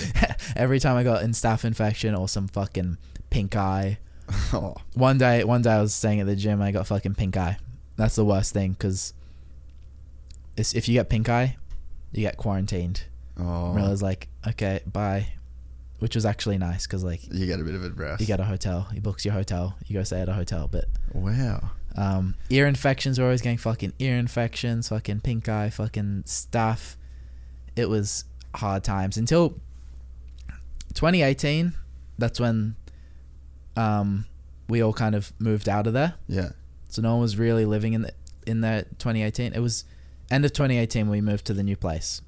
But by like mid 2018 we all kind of moved we all kind of moved out because um because uh it, wa- there was more opportunities rising for us at the time. We kind of Mm. grinded through like at, at Brown Belt when I started winning everything. That's when it was like things started to change a little bit. Um and we were all kind of getting up like getting our names like up there sort of thing. And uh around that time, someone gave the tip to the DOB, Department of Buildings, and they basically came and like raided the place at Really? like 2 a.m. And it was like, yeah, after that, they were like, oh, you can't like stay here anymore. Then that's when we actually had to move everything. Everyone had to get out, get out of the gym. So essentially, you were just homeless in New York for years. I mean, yeah, pretty much. Pretty much, yeah. And That was the. It's the most gangster way to be homeless in New York. It is. It is probably. Um, But yeah, in fucking and right in, where where this gym was on 37th Street, it's hectic as well because that gym is small. It's so busy. You have like 70 people on the mat sometimes at night. You're right in the middle of the most busy place in the universe. You know, so it's like What's it, around It just you wears you down. Um, Times Square's two blocks up the road. Okay. Yeah. The uh, Empire State Building's like Yeah. literally two Yeah. blocks down the other way. Um, you know, it's dead s- smack dead center in Midtown. yeah. You know, What a fucking life. yeah, it's funny. it was funny. Is it crazy to funny think, times? Is it crazy now when you look back at it? Like, obviously, you've won now as a black belt, and then you got your world title. Is it crazy to look back and be like, "Holy fuck! I can't believe I did that." Yeah. I mean, now when I look back, I was like, oh, it's kind of fun. But like, I remember thinking, like, I remember one day, like, crying. And I'm like, like, I started laughing to myself. Uh, I'm probably going to think this was fucking fun one day. Mm-hmm. You know? um, but yeah, it was fun. It was definitely actually. Now it's a lot funner. Now I have a much better time in New- now I have a much better time in New York. Yeah. Definitely, I'll say that. So you got your own. So now you got your own pad. Yeah, no, I got my own pad. Like I got um. Did you? So sorry to interrupt you. No. So you won that spider comp in Korea, which is a hundred thousand dollar first prize. Yeah. Did that just completely change your life, Mm, or were you doing better up to that point? no, it no, it definitely, it definitely, it definitely changed a lot of things for me for sure. But like, um, man, like, it goes, Yeah. it goes quick, you Yeah. know. So, yeah, you gotta be, you gotta be smart. Like I, like, you can, you can, you can make, you can make money in jiu-jitsu though. Yeah. Now, there's, there's, there's ways, but you gotta, you gotta be, you gotta be smart about it. Yeah. like um um but like yeah 100 grand like it's so hard to become the best in the world at something you know Yeah. it's fucking so hard to become the best in the world at something like i think it's important for like it's it's super important that that tournaments start paying that you know Mm. like that that they can pay that like ibjjf should be paying for worlds they make so much money Yeah. You. Th- so they do make a bunch. Well. oh they'd be making millions of dollars Yeah. You think it's that level? Because I Oh. just don't know that much about that side of Oh, it. Oh, they'd be making so much pretend. money. Yeah, um, yeah. There's a bunch of people be salty at IBJJF. Like, um, yeah, Fair enough. yeah, There's a lot because it's just a lot of entries, right? yeah, Just like even just for that one weekend at Worlds. yeah, yeah, yeah. It's yeah. I think I think I think more and more now. Like, it's interesting to see how things are gonna go, but um, I'm hoping to see like more things like Spider and like you know Yeah. there should there should be there should be there should be more stuff like that because you know as athletes they they deserve it. You know. Yeah, and the thing is, is there's so many just everyday people that do jiu-jitsu So all over the world. Yeah, so there's many. so many. Like to think about what this podcast does in terms of like the motocross world and the Mm. numbers that you can hit just in that, Mm. and there would be more. I would guarantee there'd be more people doing jiu-jitsu than motocross. Yeah, right. And there's guys making millions, man. Mm, like mm. millions. I mean, I'm sure Gordon's making millions. Yeah. Um, and there'd be some dudes like Lockie doing that seminar tour after he did ADCC would have fucking killed it. Yeah. And rightfully so. Yeah, And for sure. Fuck, there's there's almost a little bit of that too, where, and this happens just everywhere that people don't really want to see the top dudes make that much money. They don't really want to see the people that have earned it kind of make it if Yeah. everyone else isn't. But it's like I really don't see the problem because you're right. Like if you're like if you're Gordon Ryan and you're doing what he's doing to everybody, and then you're giving that knowledge to people, and you're like, yeah, you should be making a bunch of cash. Yeah, and it's important. It's it it's important for the entire hierarchy of jiu-jitsu Yes. the people at the top make a lot of money because if the it, like for instance like if you're the best in the world and you're undercharging for like a private lesson or something, let's say Mm. you're the best in the world and you charge like you charge like two hundred dollars. You're a, you're a black belt world champion. You're the best in the world in your division, and you charge two hundred dollars or something, or two hundred and fifty dollars for a private lesson. Mm. You know that fucks up everybody else. Yeah, that true. fucks up like because that takes away everybody else's worth below you. You know, Mm. then all of a sudden this kid who's struggling, living off like two hundred dollars a month from Brazil living in, on the mats, you know, if you're the best in the world, and he because the best the best purple belts in the world, they deserve credit. They're fucking good. Mm. You know, like they're really really good. Like they should be able to make money too. So if you're charging, if you're 250 charging, you're the best in the world charging $200 for a private or something like that, then You're cutting the knees out of the dude. yeah, then they can't they can't what what's what's their worth? You know, you Mm. set you set if you're the best, you set everybody's worth automatically. Yeah, yeah, yeah, yeah. You set that pay scale Yeah. straight from the top. That's why I think one of the cool things.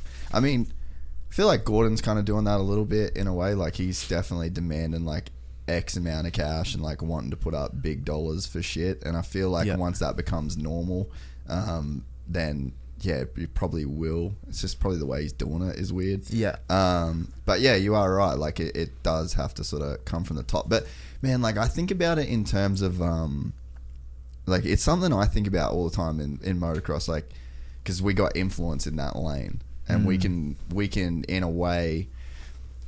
Or the dudes are doing the work, the dudes are doing the ride, and the dude that like the riders are sort of everything. But the mm. way that you report on them, and the way that you talk about them, and the way that you mm. celebrate them, and the the things that you highlight, and you you can you can like the way that I guess you can cover the sport, you can kind of normalize a dude making a heap of cash. You can normalize the fact that he's worth that. Whereas I feel Yeah. like a lot of time in sport, a lot of well, I know in motocross, like as soon as a dude goes out and spends some money, everyone just jumps down his throat. Like even Yeah, right. like Casey Stoner is like fucking one of Australia's greatest sportsmen ever. Yeah, right. And like he said, his whole career he was like so scared to spend any money because Yeah. he didn't want to get like fucking cut down by like That's media. ridiculous. Yeah, it is though, right? But it's I guess it's kind of like an easy story for whoever's you know Yeah, making the making the fucking c- controlling the narrative. Yeah, ew. Yeah, which is fucking, which is weird. But yeah, I feel like um, I definitely feel like with the popularity of jiu-jitsu, like that, it's just like a I guess a, a catch up phase where like it will eventually catch up. Mm. But you're right. The, It's up to the athletes as well to kind of stand their ground on that sort of shit Mm. Mm. because you are professionals. Yeah. Yeah. It's getting there. I think I think I think in the next 5 years it'll grow a lot too. Yeah, I definitely. think I think so. um, you were talking about Murilo in the when we were training today. Yeah. that motherfucker sounds like um, he's on some different shit. Do people? Uh, uh, do, do you think the average person knows how? Like the average jujitsu person knows how gnarly Murilo is? No, no, no one, no one understands. The only people that understand, um, are like the best. You know, Yeah, the best. Like, like everybody that everybody that's trained with him understands.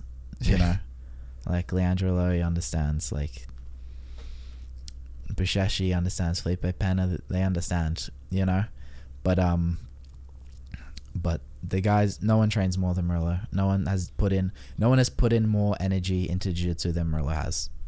I would say, I would confidently say, no one has done that. isn't that hectic in a sport that is just like, like there's a fucking Brazilian word for working hard. You know what I mean? Like that's Yeah. literally a culture porrada. Yeah. it's like a thing, and to be the dude that stands out amongst those fucking savages, to be the guy that is like outworking some of the gnarliest people in the world. How do you be that guy?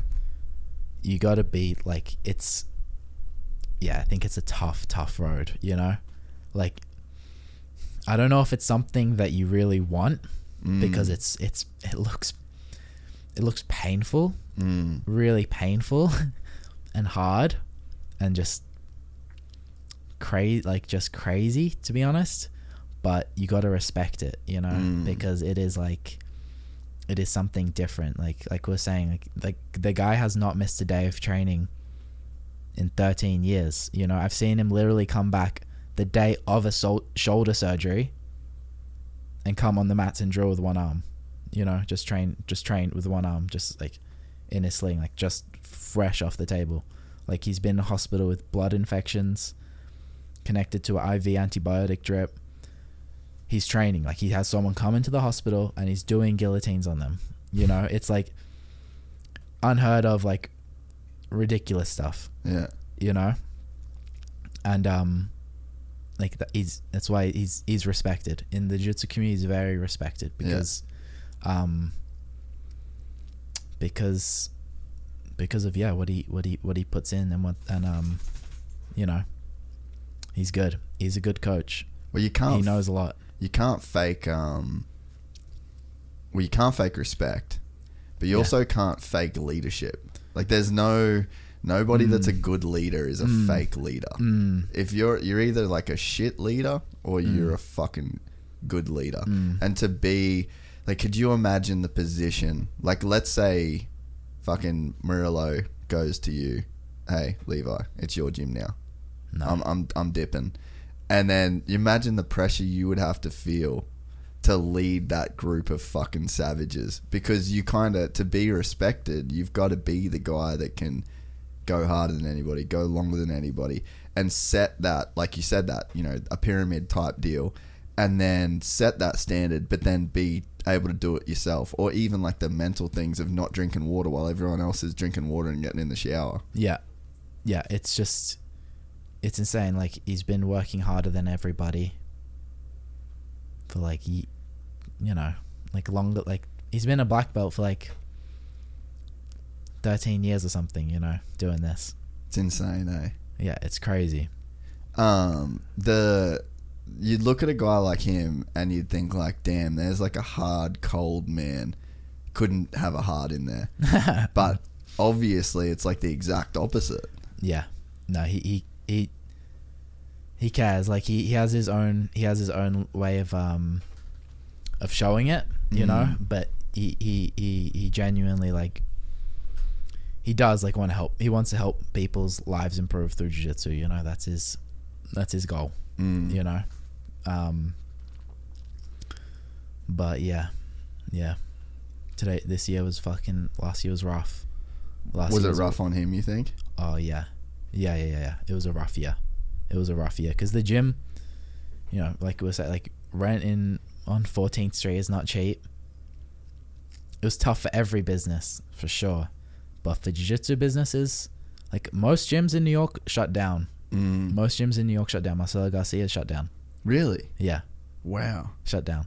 Um, so did he lose that spot yeah, whoa yeah. Gyms, gyms, gyms gone. Um, a lot of gyms, like big gyms in the city, are, are gone. Unity's still going, but just and because because Murilo, you know, Yeah. it was fucking. It was um, yeah, it was crazy crazy times, does he have like a family and crazy shit times. Uh, I mean, he had um. I mean, yeah, he has he has family in in in America. yeah He has family in America. Um but you know like he just he's just doing jiu-jitsu all day. Like if if you're not if you're not in the gym doing jiu-jitsu with him, then you're not you're not hanging out with Murilo much. yeah really You know, it's like that. You know? fuck what a gnarly dude eh Yeah. 13 years man Yeah. I think it's even longer, something like that. I don't know. That was like 13 years, like three years ago or some shit. So it's fucking. So, so that that environment though, like you would have had to have thought that. I guess does it take the pressure off to even like, or like not the pressure, but take the guesswork out of being a world champion? You're like, oh, now I'm in this room. I just got to like be the hardest worker in the room, and then it's good. Yeah, like it's very easy to gauge like where you're at, you know, because you can just be like, okay, how am I going with this person? This is the best person in the world at this way. This is the best person in the world this way. So, am I going pretty good with this person? Okay, I guess I'm here. You know, Mm. you can gauge easily. Like you have a very clear understanding of exactly where you stand, kind of thing. You know. But that being said, you go into the competition and it's completely different. There's a difference between like like just being good jiu-jitsu in the gym and like winning Mm, in tournament because that's that's a completely different you have to find you have to find out how to do that mm, because for it's you, yeah for you because um because it's different it's different the stress and the it's just different yeah. it's completely different Yeah, the thing that the thing that I've found doing competitions with jiu-jitsu more than anything else, like just the consequences internally. yeah I mean, the consequences of a motocross race are way gnarlier. Like if you Oh. get if you get that wrong, like that's a fucking super bad day. Yeah. But you know, so so awful. yeah, like so oh God. externally, like the consequences are gnarly. But I didn't give a fuck to lose. Yeah. But That's when cool. I like go to a jiu-jitsu tournament, it's like like in my head, I'm not there to enjoy it. I'm not there to like it's not fun for me. I'm Yeah. only there to win and leave. Yeah. And I don't give like and I've said before, you know, you always especially like local shit, it just drags out you there all day. Yeah. I'm like, dude, I want to like get there, walk on the mat, and then walk off, Yeah. and then that's it. Like For I sure. just, it's only to me. I, I didn't even know like, and and when you think about it, you're like, why do that? Why would why would you if it's so uncomfortable? Like why do that? But there is something really crazy to be said for like making yourself that fucking uncomfortable. hundred percent. Yeah, hundred percent. Like it's it's it is empowering. Like when you like step into it, like because after you know it's like after you even if you lose just a tournament, like you feel like you feel pretty like chill after because like you feel like you've really just like conquered something, you know. Mm. And um, yeah, there's something about like stepping into that. And it's kind of cliche, but like stepping into that uncomfortable feeling that's like that's just like so empowering. It just makes you feel like you know Mm. makes you feel makes you feel good or like if especially like if you have if you have doubts or something and then and then and then and then you win or something like that then there's no better feeling like that like i remember before before spider for some reason i just like i had all these um i had all these like just doubts like flooding into my into my mind like i couldn't control them like i just like kept like uncontrollably like i i just like have like an image of like me getting knee barred like me getting like tapped like while i'm Yeah. like waiting in like the in the warm-up area you Yeah. know to go fight and i'm like fuck like what the fuck is this shit? Like it just like kept popping into my head.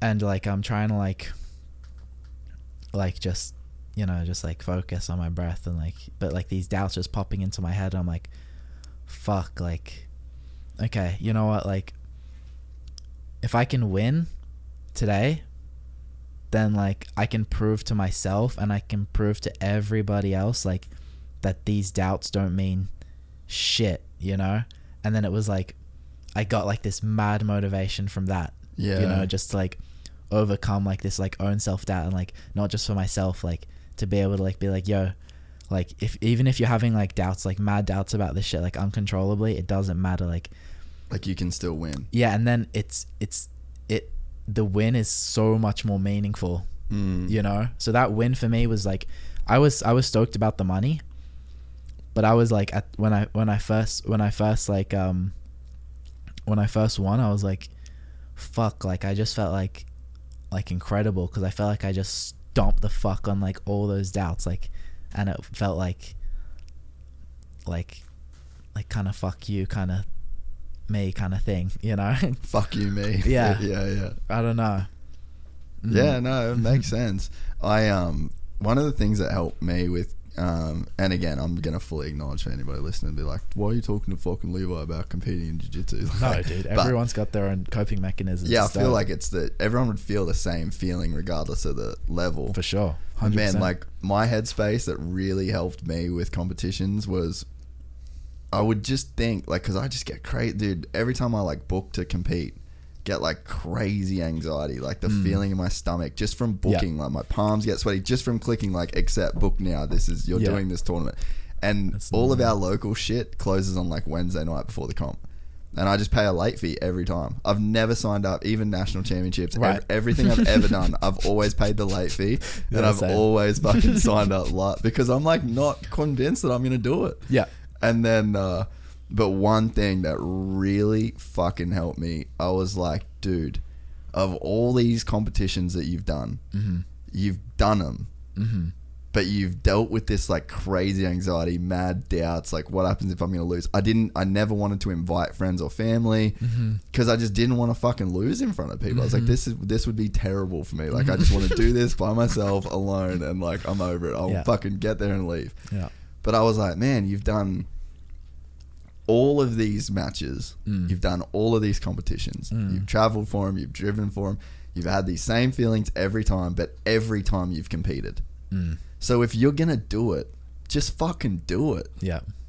And that, like, that's the conversation that I have with myself. I'm like, Cool. you've signed up, do it. Don't like, you're not backing out, even with all this fucking crazy shit going on in your head. Yeah. So if you know that you will step on the mat and you Mm. will fucking slap hands with whoever it is, then don't torture yourself for the fucking week before it. Like, Yeah. What's the point? You are going to compete. Yeah. And if you don't want to compete, don't fucking compete. Yeah.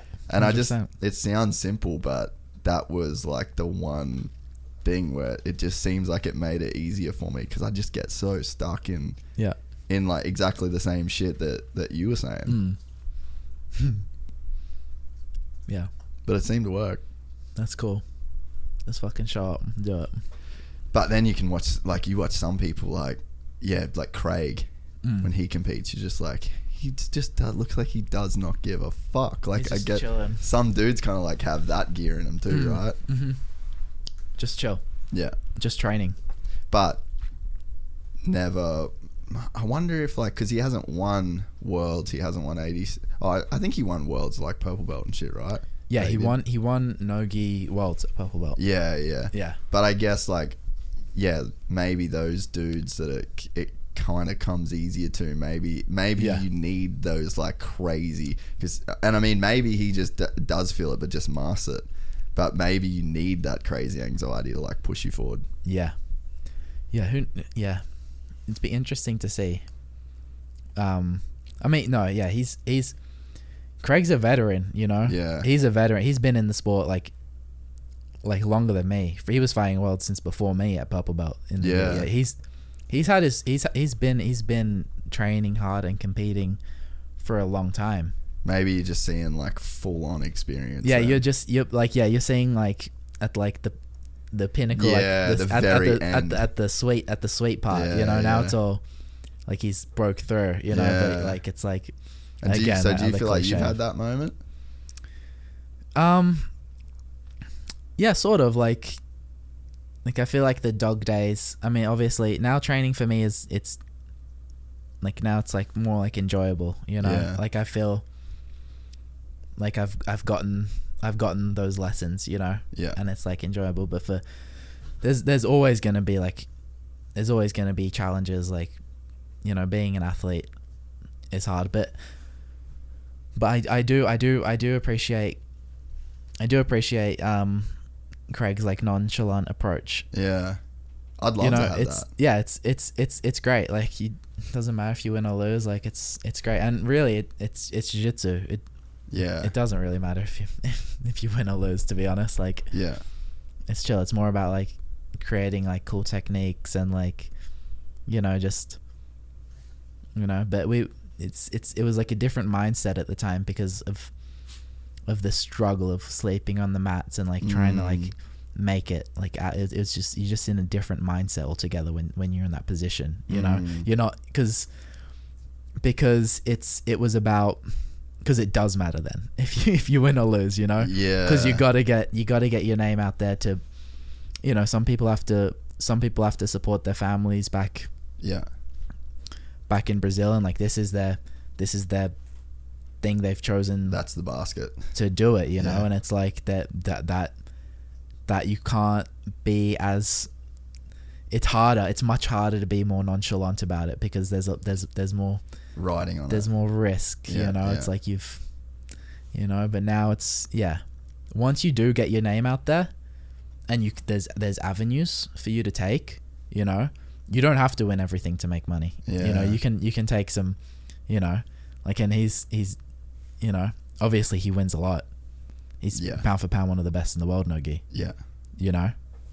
Um but It's cool too with like I feel like Craig's legacy will probably be more so his personality. Yeah 100% because I mean, not like I've been in jiu-jitsu for so like a real long time but you just see that dude doing mega personality and it's almost Yeah. like he's memeing himself Yeah. at every opportunity Yeah, that he it's gets perfect. and then that's created all of these avenues like dude when I first started jiu-jitsu like, I was obsessed with Craig's shit Yeah, because I was just like, he's the fuck. That's the coolest dude in jiu-jitsu. Like, there's no one that's doing it cooler than him. Yeah, because he's It was just all personality. I didn't give a fuck what he won. he's yeah, but he has beaten like a lot of the best in the world Yeah, we, at the same time yeah, in like a very nonchalant manner. So it's it's very appealing. yeah. It's true. very huh? appealing. Yeah. Yeah, when it's you're on the very appealing. outside. Yeah, Yeah, look, it's it's dope. It's dope. If Yeah. so, whenever someone makes something look easy, it's fucking sick. yeah. That is true. That's that fucking is true. Um, so have you announced any of your like ADC stuff? Is that like a thing that people know that is on your radar? Not really. Is that something we're cutting from the podcast? yeah, no, no. I've um yeah, I'm working like like since I got back here I started going and train a bunch with Lachlan and then like kind of Lachlan kind of opened my mind because um I always thought like again we're talking about this in the car but like I always thought for Nogi I had to change my game to like play more like inside leg position and all this kind of stuff. But um Lachlan was like, nah, you you used to do like the same th- used to your game. Like just play like outside leg position, like like there's these entries here, this leads to this, like this leg lock, bam, like they go like inside you can just like bolo out of it bam like and it works like perfectly for my game you know there's just like tiny little things i have to adjust here and there so that like kind of like motivated me and then like i had this whole like new kind of like um world open up where it was like like like nogi something i like it's already it's already there like i've already got like i've just need to change a few things you know But whereas before that, you thought you were gonna have to start from zero. I thought I had to change all these things, like change like my whole game, like start playing different guards and stuff. But it's like no, like you just because Lachlan's game is kind of Nogi, his guard game, is kind of similar to mine, like the same kind of entries. The entries Mm. are the entries are similar.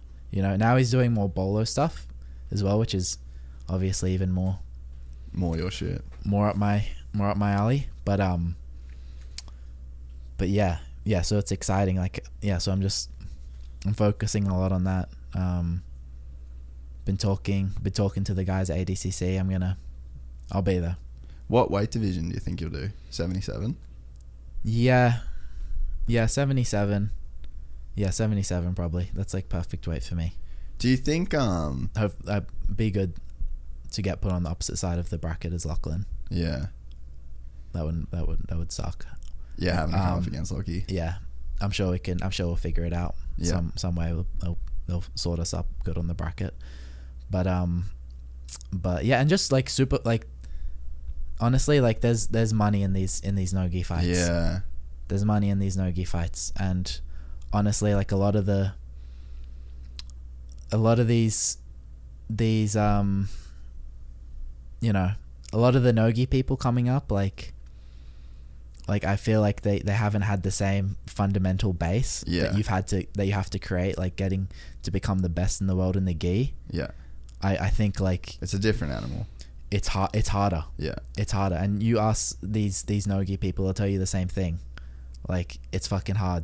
Yeah. It's hard to become the best in the world in the in the gi because everything has to be on point because if you fuck up one tiny thing like someone makes a grip and capitalizes on they capitalize on the position completely Yeah. you know i'm not taking away from anyone that's fucking the best in the world nogi I can feel that as, But it's at a local level of blue belt jiu-jitsu. Like I feel I feel way safer in no gi than in the gi. I feel like obviously working on the guard stuff. Like my Yeah. guard is in trouble in the gi constantly yeah because you just get- you lose a grip and then it's over. And there's no you're not sliding out of it. You're not uh, at that. There's not like the sweat. It just feels dangerous. Like I feel like I have to be way more on my shit in the gi. guard retention if you got good guard retention nogi you got fucking if, i mean sorry if you got good guard retention in the gi you got some fucking great guard retention nogi Yeah. Cause it's hard. It's just harder. It's harder to pass. It's harder to capitalize like on, on Yeah. in close space. Yeah. It just is. Yeah, I mean that's one of the that's kind of one of like the weird things in the sport, right? Is that and it's uh I guess you see it in like a bunch of different sports where they're going to like these more kind of like for TV kind of um you know, they're building the sport around like TV and entertainment as mm-hmm. opposed to like the traditional how it started, like in motocross. Like Yeah. do you, you race motocross, it's thirty minute motos. It's in the summer. It's two two 30 minute motos. You race them for sixty minutes. Fucking brutal. The track mm-hmm. gets rough. It's it's an intense experience. Mm. And then you put it into a stadium mm. with half the amount of people, mm. one 20 minute race, and it's like nowhere near as physically demanding. And that's just where the sport goes. That's where the money goes. That's where, but you're like, to be the outdoor champion to win the motocross it's kind of like being the gi dude and no gi and you get these guys where they're like i just want to ride supercross and they Cool. make all the money and Yeah. they get all the fucking they get all the Yeah. all the shine it's kind of you see it in in like kind of a lot of sports you Mm-hmm. know but for someone like you that's invested your entire career in the gi Mm. and then you've like a bunch of you dudes are making fuck all money Yeah. and then It's you like- see like the nogi dudes that you know they kind of yeah like Nicky Ryan for example like he probably wouldn't have put on a gi since he was a purple belt Yeah. it's fucking gnarly and like good Yeah. on him not taking anything away from him but it's like it's a different lane and like when you're on the other side of the fence doing these like brutal IBJJF tournaments and grinding to like get that number one in the world spot Yeah. you must be looking over the fence like you fucking serious Yeah. Yeah. So I'm like, fuck this. Like, I'm coming for that Nogi money. get Yeah. that nogi paper Yeah. Get that Nogi money. that fucking makes sense Yeah. Fuck it. But is that a, like a point of frustration at times? I mean, on honestly, because honestly, not really, because I was kind of just like, I had a goal. Mm. You know, I set one goal at the beginning, at the very beginning, to become the best in the world in the gi, in my weight division. You know, Mm. that was my goal. Beat Lucas Lepre, best in the world. Lightweight. Yeah. beat you know um so i had i had to i had to focus on that like just focus on that focus on that focus on that and then yeah but now i'm just like i just want to like put on like cool perform- performances you know i just want to Yeah. like express like my jiu-jitsu put it out there and like i want to fight nogi it looks fun Yeah. it looks fun it looks Um, mad fun so with um your so your black belt career, so for the people that aren't like jiu-jitsu aficionados. yeah So you win brown belt worlds, get get your black belt, and Yeah. then you just rip the fucking ass out of the black belt division right until was it the finals at worlds? no i got i got disqualified first Was it first round? second round, second round it was. I got DQ'd. I got DQ'd. I know. So that's like, yeah, that was. But to backtrack, yeah, So Lucas Lepre is the goat of lightweight gi. yeah, he's the current lightweight world champion. He won. He won that year. Um, yeah, and then And so your your first few tournaments, you end up coming up against Lucas. yeah, so I yeah, it was just yeah. First, Was that your first one? My second tournament at black belt. I competed the week before, Yeah, um, just like a warm up tournament, and then I fought Europeans. yeah, which is like one of the fi- five majors in IBJJF, and then I had Lepre in the final. He was just like on a tear that tournament, and like he was like made it to like the open weight finals and everything, and um, you know, getting mad like media, it was kind of perfect. Um, I fought Gianni Grippo the fight in the semi final, yeah. beat him. Um, and then yeah, coming up against Lepre. Yeah, super. Like I was just like, it just all felt like right, you know. And then um, Do you believe in like storylines and shit? Like when you're you're kind of because it. I always look for storylines and shit, and I feel like fuck. This is like a this is a story. Like this is this is how it's supposed to go. yeah, It, this reads like a fucking book. yeah, and you know you lose more than you win yeah, at worlds and then finally brown belt and then black belt it's reads like a fucking book yeah, yeah. It was, it was good. It was good. Yeah, it was. It was amazing. I just remember like, just standing there, like just felt this felt like, like, like, kind of like I felt like really solid that day. You know, kind of like unshaken kind of thing. And then um, yeah, beat Lepre. I beat that year. I beat the the current. I beat the person that won the lightweight world championship. I beat the person that won the featherweight world championship, and I beat the person that won the middleweight world championship. All those three divisions that year, I beat them in in the same year. Arges and and Mateus Gabriel, I beat them at Spider, Yeah. and then Lepre, I beat at Europeans. Um, but but yeah, worlds worlds was definitely like a big goal of mine. So it was it was it was heartbreaking when I got when I got Yeah. DQ in the second round. But looking back, it was a good thing because it helped me get ready for Spider. Like help help my motivation for Spider. Yeah. So when you when you beat Lucas Mhm. in your head, did that make you the best in the world? Yeah, hundred percent, hundred percent. I'm like I'm the best lightweight in the world. Well, I already thought that like from the beginning. Yeah, yeah. So going into that, going into the tournament, like going into the tournament, I'm like, okay, no matter what happens, I'm gonna leave here thinking of myself as the best in the world. Yeah. You know, even if I lose first fight, I'm still gonna I'm still gonna leave here thinking I'm the best in the world. But then You know. beating Lucas Lepre definitely makes that more of like it's in the real world now.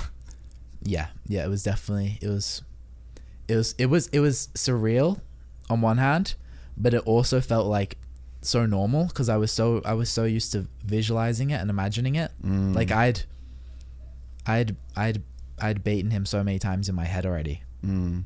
you know, or I just like had been at that level so many times in my head already because I had this kind of ritual happening, you know. So it wasn't like it was. It was a great feeling. Like I was like super happy, but at the same time, I was like, I was like used to that. I was so used to that feeling already, you know, like That's insane to be to get that feeling that dialed in. yeah, I was obsessed with it. Like The so like the like meditating on that feeling like that become an obsession as well. yeah, it, it almost became yeah, yeah, yeah. I'd like I'd do it all the time. If I was like slightly down or something, I just like I just like imagine to like and like I try to imagine like really clearly until I'd be like tearing up, like some weird shit. Dude, but it's sort of like I mean, fuck this goes to what we were saying in the car. It takes you got like the circle of normal. yeah, and then it's like everyone's the the majority of people are living in that circle that you would call normal. yeah, And then once you step out into weird, yeah, you're weird for a minute. You're weird for a hot minute sometimes. Yeah And then more and more people start to step out of that circle with you. yeah, And then all of a sudden the circle just engulfs those people. And For weird's sure. not weird anymore. It's just fucking another normal. yeah. I guess so. Yeah, hundred percent. but it takes those people like if you if if no one's ever stepping out of that fucking circle, yeah, then everything's staying normal. yeah. That's a good point. So I feel like you should not worry about that shit being weird and celebrate that shit. Yeah. No, I do. I do. I'm stoked. I don't I don't like Yeah. Now I'm just chilling though. Now I'm like now I'm just like I'm just So do I you know. do you feel do you feel like you have to win that black belt world championship to kind of like complete that like bookend it? I don't I don't I, don't- I don't really feel I feel like I will. Yeah. Like I'm pretty certain. I'm actually very certain.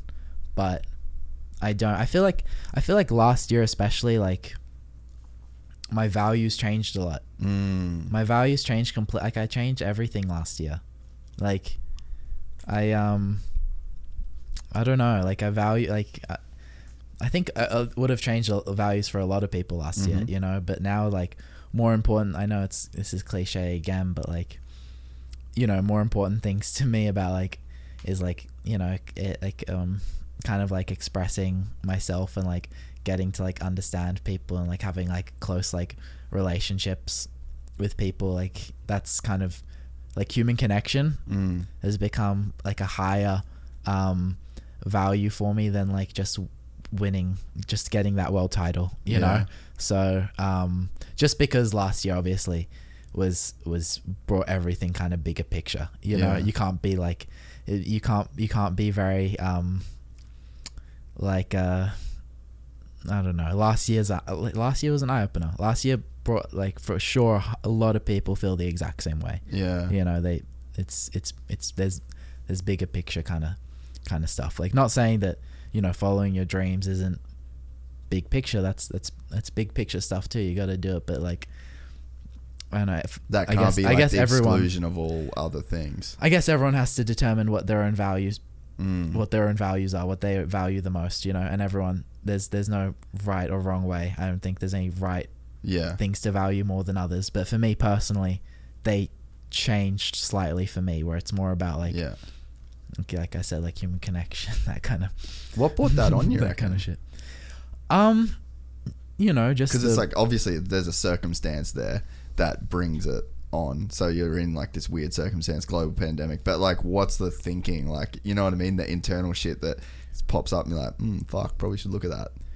I guess it's I guess it's more just kind of going in depth into like the like the kindness kind of Mm. stuff towards yourself. You know, like you know, like it like you it it you just you don't have to put so much pressure on yourself, or you have to like this is like the only thing that will like make you happy. You know, if like you're the Mm. you know like it's chill like you're doing you're doing great like no matter what you've, you're doing great like everything's good you're doing awesome like and like just seeing like my my friends as well like you know just like getting to know other people better as well like and like kind of like like seeing like how you would talk to your own friends you know kind of thing like Mm. you would never be like like that like like you have to get this like no matter what or you're like not good enough you know kind of thing like i would never talk to any of my friends like that you Mm. know so um i don't know just i guess like being there this year like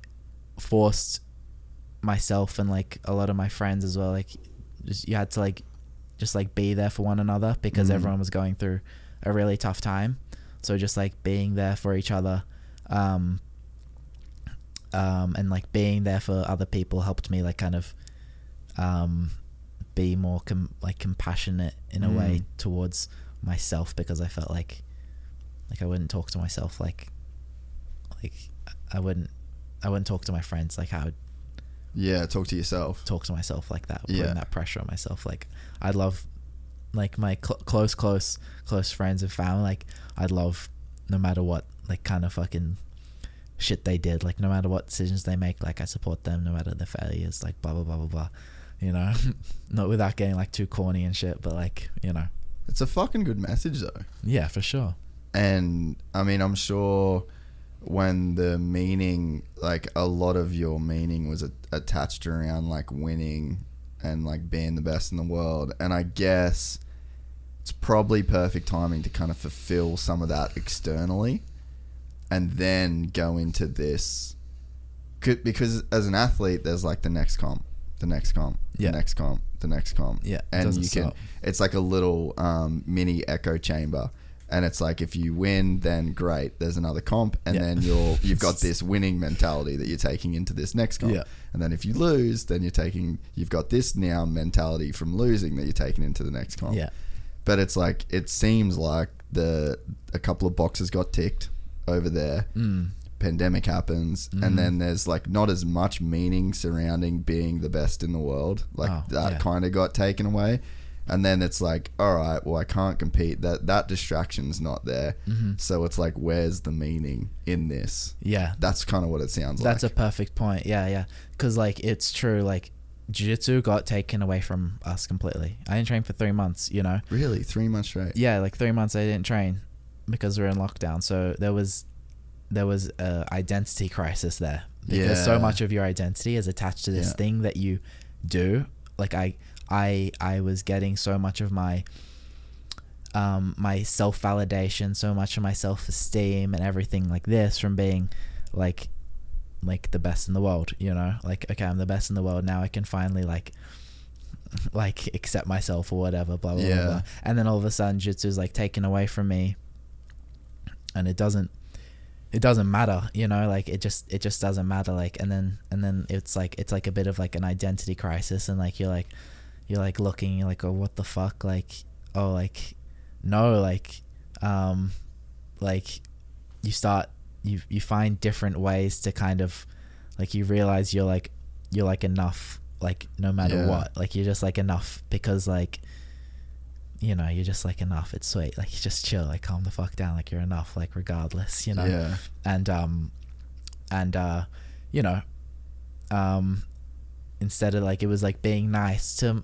to i don't know like being there for my for my friends or some shit some some corny shit like that you know like and then that's where like whatever the meaning was that you could kind of find in jiu-jitsu like that shit that that gave you kind of and and I guess you wouldn't question it until it's taken away Yeah. or you've got to get it from somewhere else if it's just Yeah. there and you're doing good and you're like progressing and you're getting this meaning and it's there you're not having to search a bunch of other places for it if it's right there Yeah. but then when it gets taken away you're like okay now i have to like find it and Yeah. and then it seems like you've just got to the point where you're like oh that thing that i got from jiu-jitsu like you you just get that from just like being good and kind and helping people Yeah, I mean, like, like not even like I'm not. Even, I'm not, not gonna say like I'm some fucking saint, fucking perfect kind of some shit. Like, like, just But like just focus. yeah, just like just but just like just being like sweet. Like it doesn't matter. Like yeah, yeah, it's a it's a focus. Like, like human like just yeah, human connection. Like, for me, it's good. But like just just being like. It's just, it's fine. Like you're enough. Like even without this, like it doesn't matter. Yeah. Like you you're just like you're enough already. And then when I went back to jiu-jitsu, then jiu-jitsu is like completely different. Like jiu-jitsu is just like yeah jiu-jitsu is just like fun for me now cuz like I I know like if I don't have jiu-jitsu then um you're still sweet then I'm still me. Yeah. You know, like I still have like an identity kind of without it, you know. And I've like friends now, you know, that like met through like skating or whatever, like in New York that that like barely know anything yeah about jiu-jitsu and it's kind of like you know just it doesn't matter like i don't know. Did um we we cut this out if you want but did psychedelics help you get to any of that? Like do you reckon? Yeah.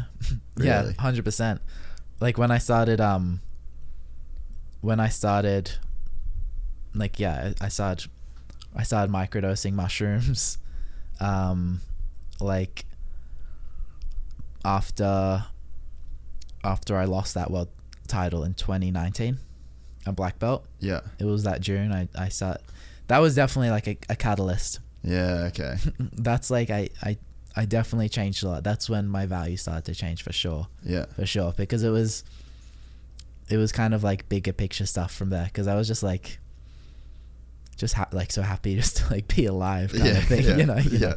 I if you've ever microdosed mushrooms before, it's a good time. Have you done like a was there was it first microdosing that you started on or was it Yeah. did you do like a big dose and then microdosed or like so you, did you did you have like the big experience and then did the microdosing thing? No, so like I'd never even I'd never even tried mushrooms before. I I the only drug I'd ever had was was uh just smoked weed, essentially.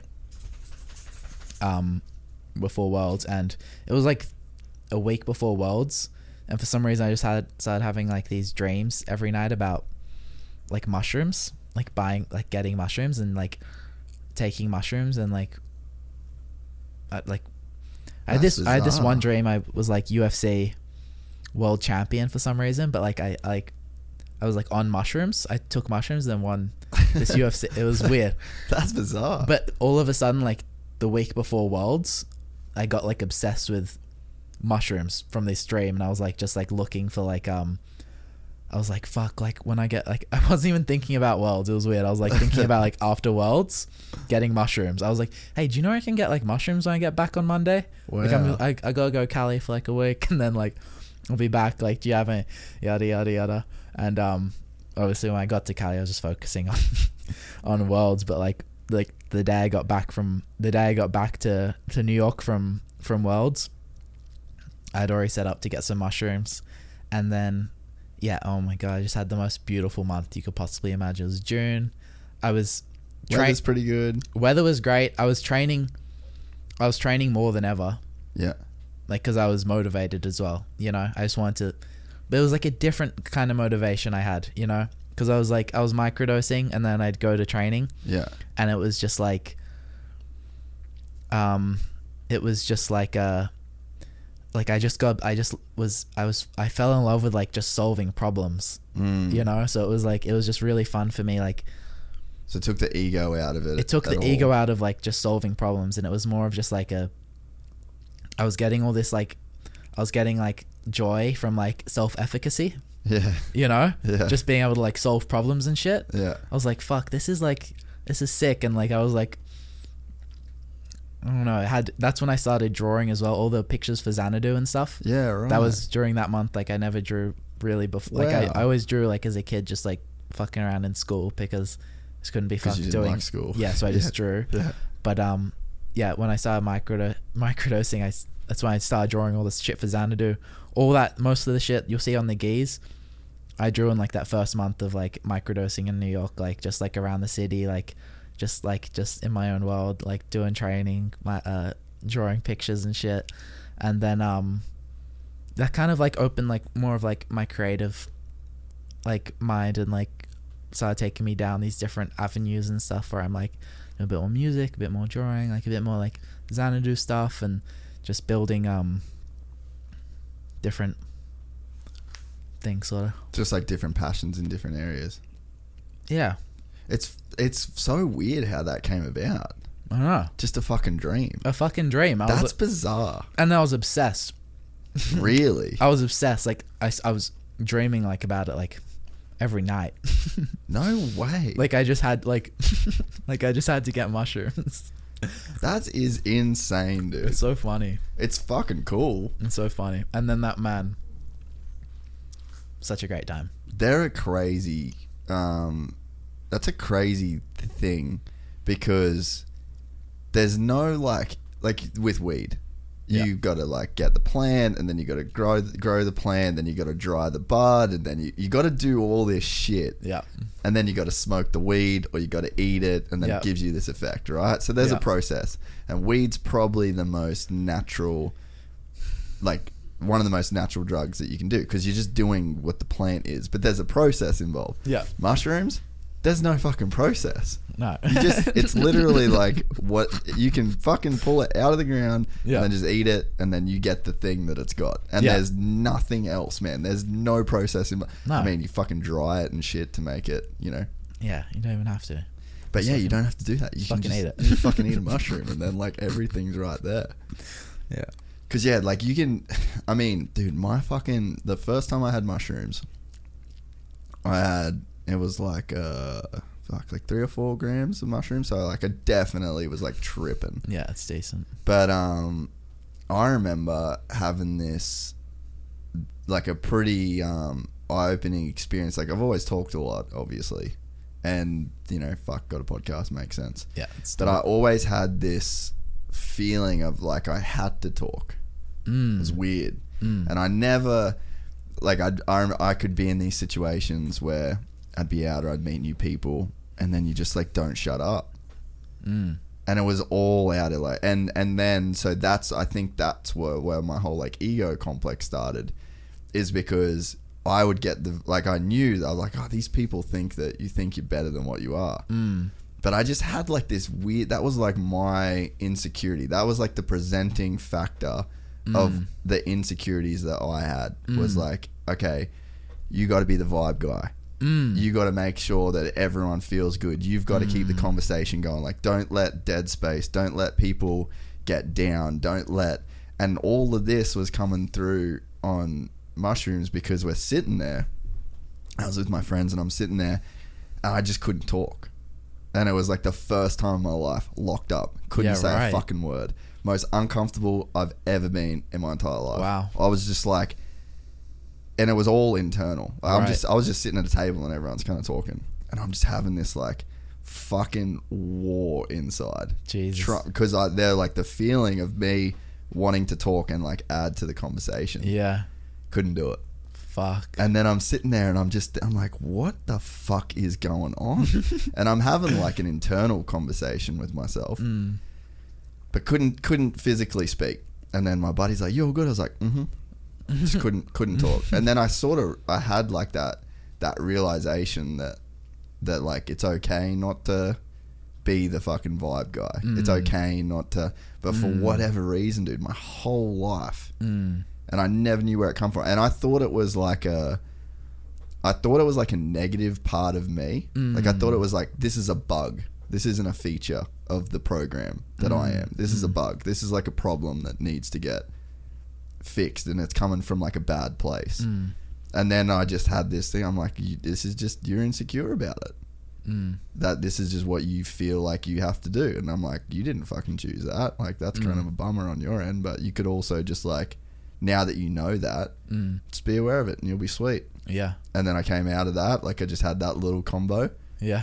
And then I was just like super happy and super fucking chilled and like That's mad. yeah, and I, I carried that. Like Wow, I, I yeah. really carried that around, and I mean it's something I still, I still think about a lot. Mm. Um, you know, no one really likes that dude that fucking won't stop talking or Oh, you know. I, I what love those people.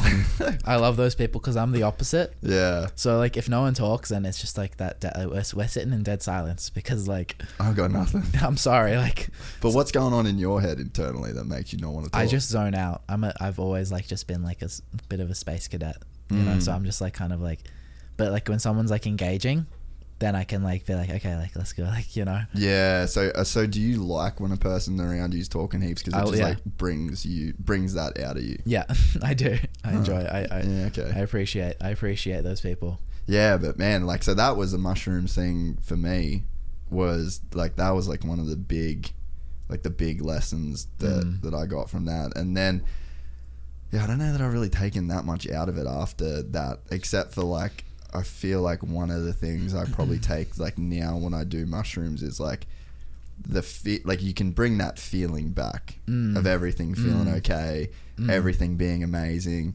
Yeah. I mean, the last time I did like a proper like four grams probably again. I remember we were camping um, at a mate's like farm, and I just there was like crazy stars, fucking full. The Milky Way was out, like it was just this epic night. Beautiful. And I just like took my clothes off. I had a twenty gallon drum full of water for like Fuck washing yeah. the bikes and the dog and shit like that because Yeah. we were riding.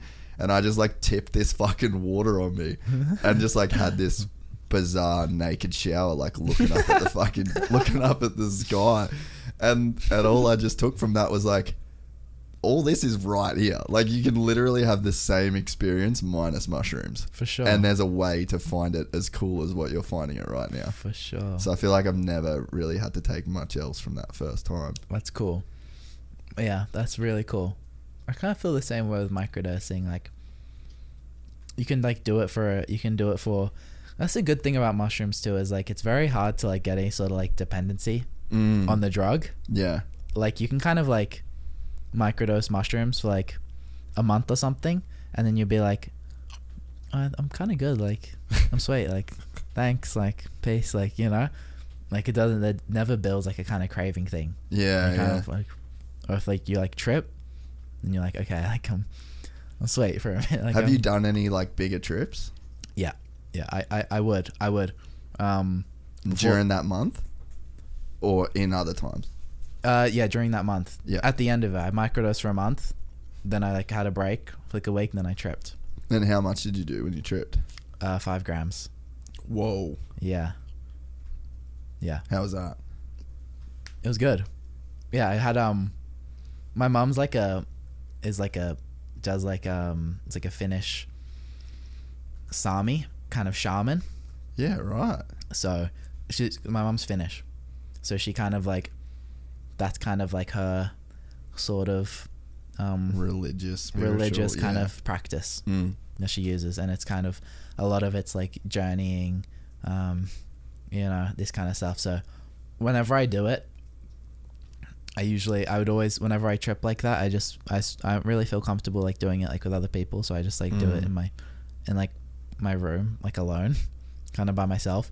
But like I like call up my mom and like like do like um tell like um I'm tripping like will you like can we do like a journey and she'll like she'll be like take me on like a shaman journey kind of thing like That's insane. yeah like just like from there like usually that Your mom sounds cool as fuck. yeah so usually when i usually when i trip i'm like on on face like on um um, on like messenger doing like shaman journeys with my mom or like just like chilling like in my room like in the dark like kind of like And so, what are you getting out of when you're doing trips on like heavier doses like that?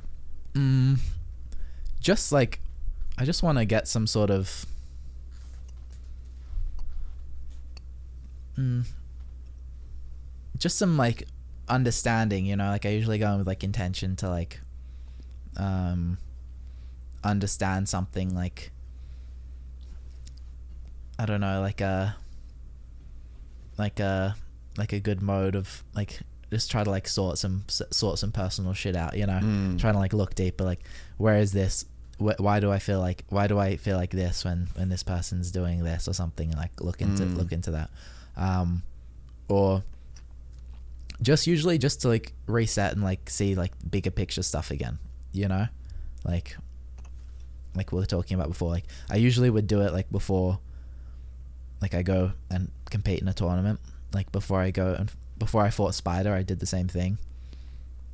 But I was like in Australia like, with my mom and my godmother. My godmother's also practices like this. That's so epic. She's also like into like this. Into I want to go do mushrooms with your mom. Yeah, it's a, it's a great time. That's so sick. Definitely welcome.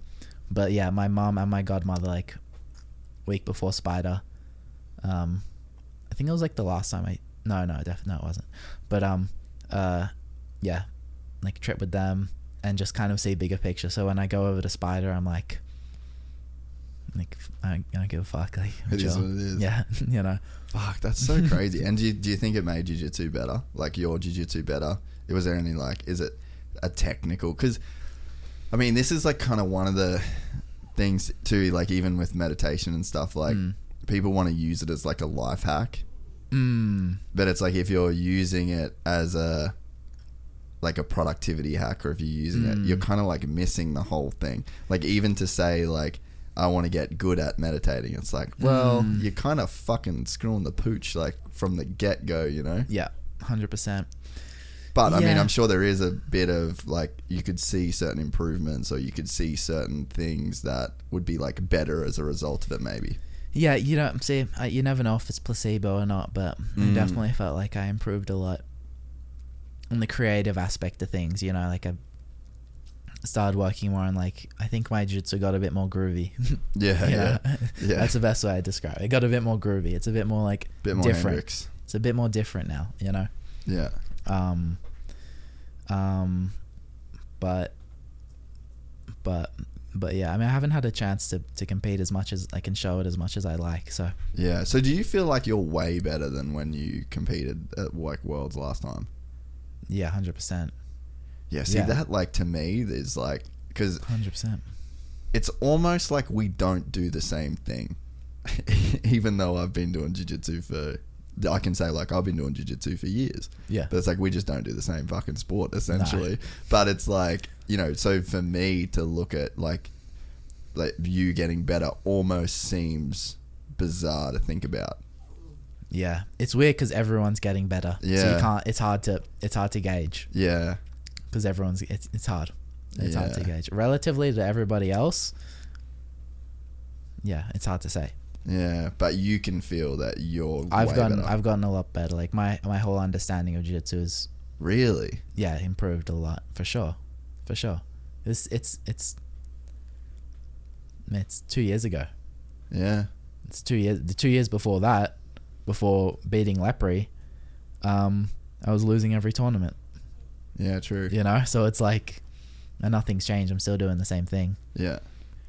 One um one thing like like to sort of steer away. One one thing that I wonder is just like does the fucking pain go away of train like when you're really training like i just i wonder about guys at that level and, and when we were when we were talking about like the pain that you can go through in motocross. Oh yeah. That So, like- insane.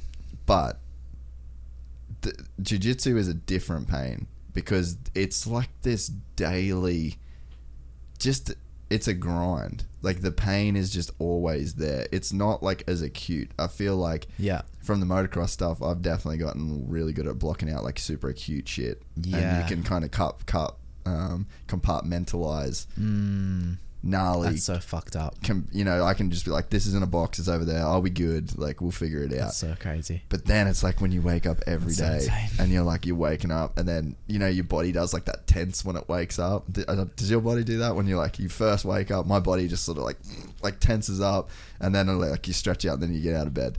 Every day when my body tenses up, just pain everywhere. And Yeah. I'm like this is from jiu-jitsu. I'm not injured. I'm not injured.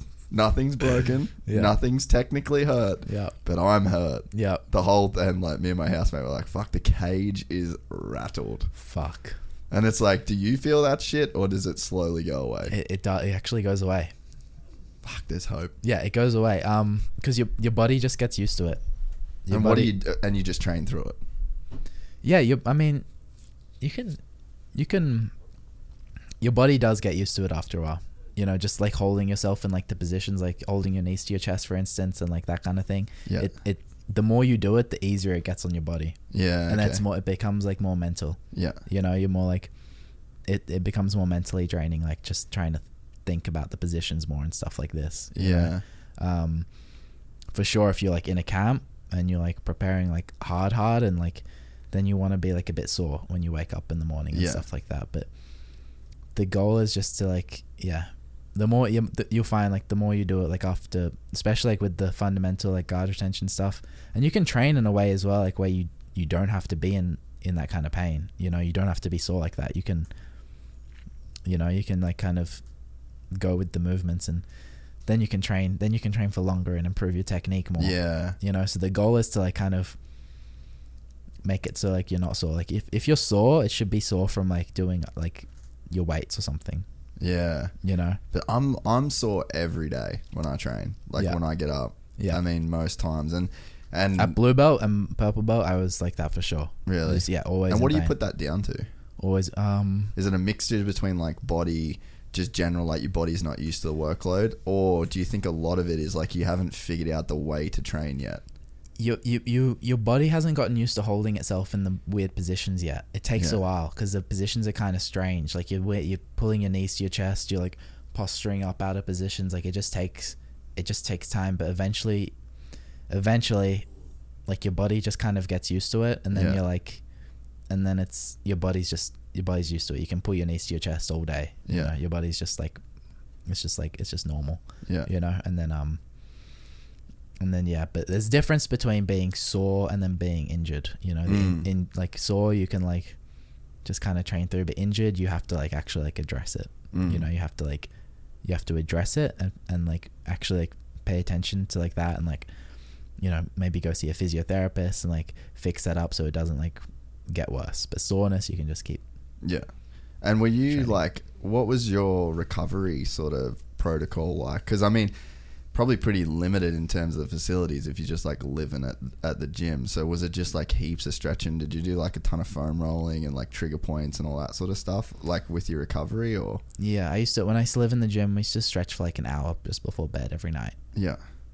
yeah i used to do that um and then i would just use like the trigger balls and stuff when um the trigger balls are really good actually like the trigger balls in in the psoas the trigger balls in the in the shoulder and the and the lat they're really good Yeah. for jiu-jitsu um but i just kind of use them when i get injured because i just can't be can't be fucked Yeah. just do like a lot of just just kind of stretching now i don't even really now to be honest i don't even really stretch Yeah. You have you just got that much flexibility now that it's just it's just there. it's just you're just kind of like you just my body's kind of used to just staying in that position. I what I do is I just sit in that squat, you know, like that um like that Asian the squat. Slav yeah Slav squat Asian squat, squat, whatever you want to call it. I just I, I sit in that for like ten minutes a day. Yeah, like right. reading the read the Reading fucking Gucci Mane. reading Gucci Mane autobiography or some shit. Um, I'm gonna order you that book, hard copy book. That'd I'm be gonna get it sent to your fucking house That'd be because mad. your phone cooked. yo, my phone's so fucked. I know Amazon That's that so shit sad. as soon as you fucking leave. Really? Yeah, Oh man, I'm so excited. Yeah. Um, So that so that squat, you get in that and just you'd stay in it for as long as possible. How long could you stay in it when you first started doing that? Because mm, actually fucking hurts. Yeah, not long, a few minutes. Now I can now I can sit there for like I can sit there all day. Just just like stand up and stretch. But you gotta you gotta stretch out your psoas too. Yeah. Okay. If you stretch out your psoas and sit in that and sit in that Slav squat You, for that's like guard. for for a bit, you you're good. Yeah. Okay. But you gotta stretch out your psoas if you're doing a lot of guard. You gotta every day. You gotta do like a tiny bit because um, or if you're sitting down a lot and then you go on a train. If you're someone that sits sits down a lot, you should be trying to stretch that as much as possible. And it's really easy. Like even if you're like in a room, you just put your foot up on a chair, put your hips in, stretch out, stretch out that psoas for like, even just like even just like thirty seconds each side every hour, or like fifteen seconds each side every hour Mm. will will do will do will do wonders. You you won't get lower back pain when you when you play guard. Yeah. It's like one thing you have to do, and you won't get lower back pain. Yeah. Like What um like we were, we were half talking about it at lunch, but let's say you got to coach you from 15 again. mm, Like what would you do? yeah. So I'd probably start off with the with the like guard retention fundamentals and like the base on your base on top, like Yeah. fundamentals. You know, like being able to stand, like your stance, like getting like a really good stance where you can like kind of drop your center of gravity like down, like with like good posture on top, like kind of like turn tilting your your toes in so you so you can generate, so like you kind of pizza your toes in, so you can generate weight forwards without with bringing your weight back. I'd make myself like work on like the strengthening like my my feet muscles yeah. so like I can like use those, and then guard retention stuff like just because guard guard retention is your base, your your fundamental like your your structure from the bottom. You Yeah. know that's like that's your stance. You know from like on bottom, so that needs to be like that needs to be on point. You know a lot of people in jiu-jitsu this is all taught this is taught all, all, all wrong pretty much you know? So you need to be able to keep your knees to your chest. You need to be able to keep your head and your shoulders in between your knees. And you need to be able to keep your feet in good position at first you know? And you got to get good at moving your head and your shoulders when someone like relative to like your legs like when your legs get moved like you move your head and your shoulders to like keep yourself in this square good position. And then from there that's your safety net from guard and then you can just throw attacks. You can throw attacks. You can throw attacks. Bam bam bam bam bam. Just like on top if you get the good solid stance with like your head and your shoulders it's the same kind of thing. You get like your your head and your shoulders like like in between your feet sort of so like they're not dipping to the Yeah. outside too much because then you're off balance. You get your base really good where your where your center of gravity is really good and you're always like in solid balance. And that's the same thing. Like it's hard for people to like getting any attacks on you because your base is good and you're good at like staying square with them Yeah. and then all of a sudden you can like you can like keep attacking and you've got like this this foundation so Yeah. it's like building that foundation where there's like a, everyone learns like kind of opposite than like they learn like their techniques and they don't learn any guard retention and they try like one technique but every time they do a technique they put themselves out of position yeah. you know and then like then like they're getting like like swept or like their back taken or something but like yeah if you have like if you have that structure first that foundation of the guard retention then like every every technique you do you stay in good position. There's never there's never gaps there's never openings and you're like then you, you're kind of untouchable from there. And then that's what you then go and build off. yeah. So I didn't learn those those basics I didn't learn the basics for I, I don't think I learned the fundamentals for guard retention until I was like purple belt from Murilo because no one else was showing this at Yeah. the time. Like it, it wasn't a thing. It wasn't a thing. Like no one and knew did, that. it was that what created like the unity style? Was like that such solid fundamentals for like that guard retention and then just like that top positioning. yeah you see yeah.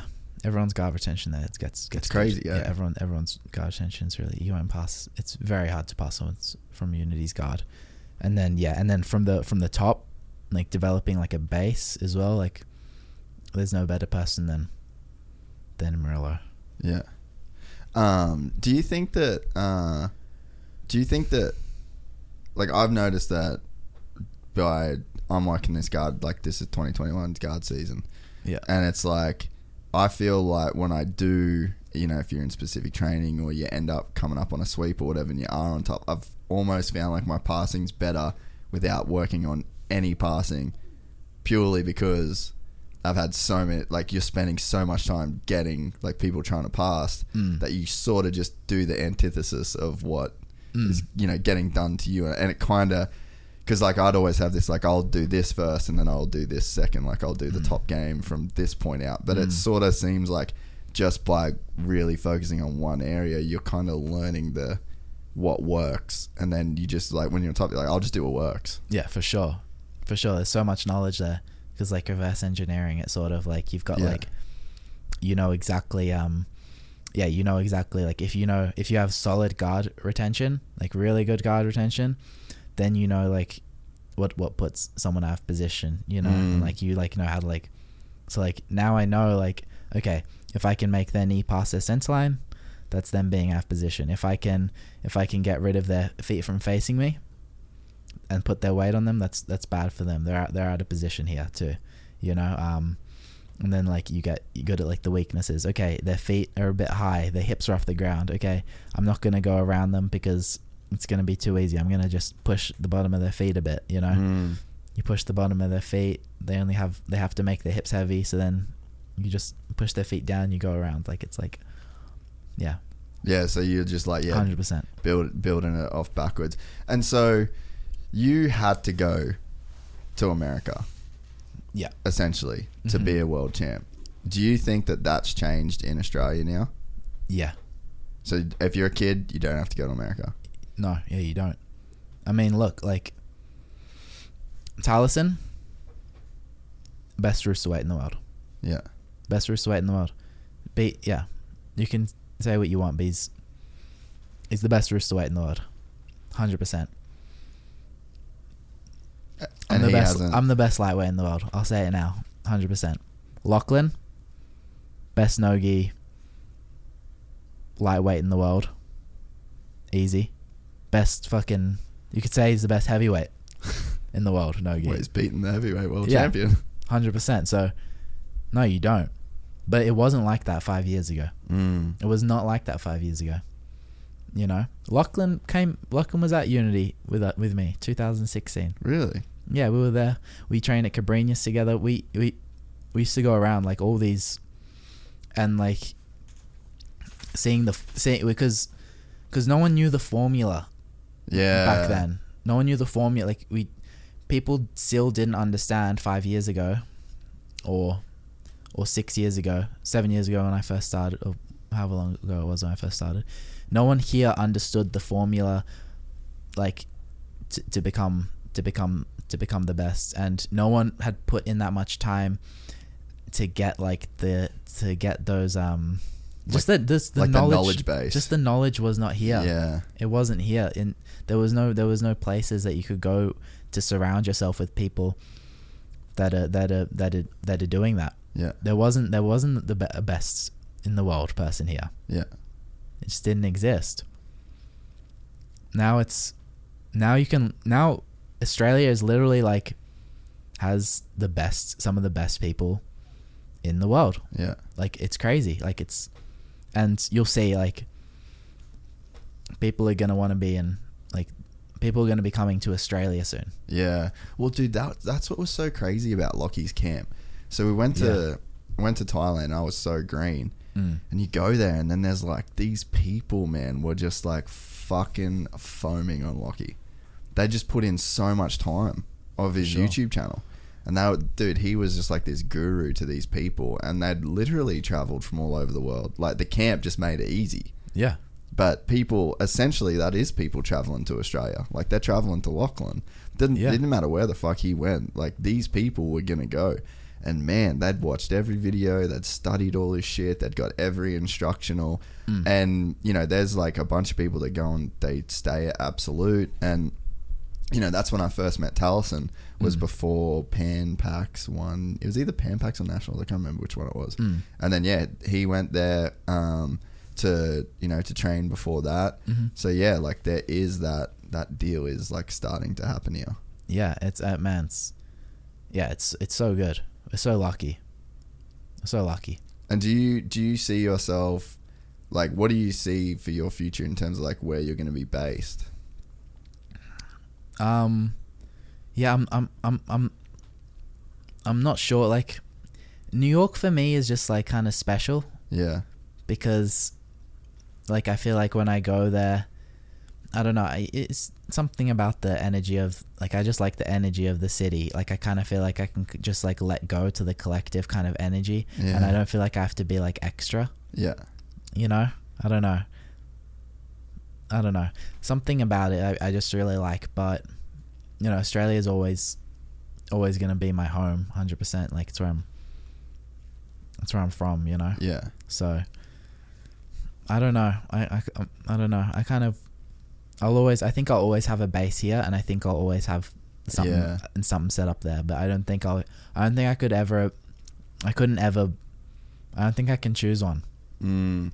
Like this is, this is yeah. This is like this is my where I come from. You know, like my roots and stuff.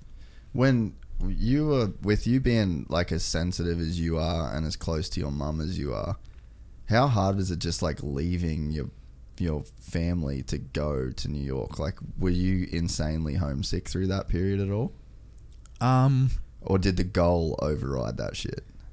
Yeah, the goal the goal kind of uh, f- no, for sure like I'm like I just call them every day. I call them Mm. every day even when I'm away cuz I got I got um I got my sisters as well. Yeah, Like I have my mum my mum has three other three little girls. One of them's 2, one of them's 9 and one of them's 13 and I'm like mad close to all of them. So I just I just I just call them I just call them like every day and shit and um and uh and then it's and then it's sweet.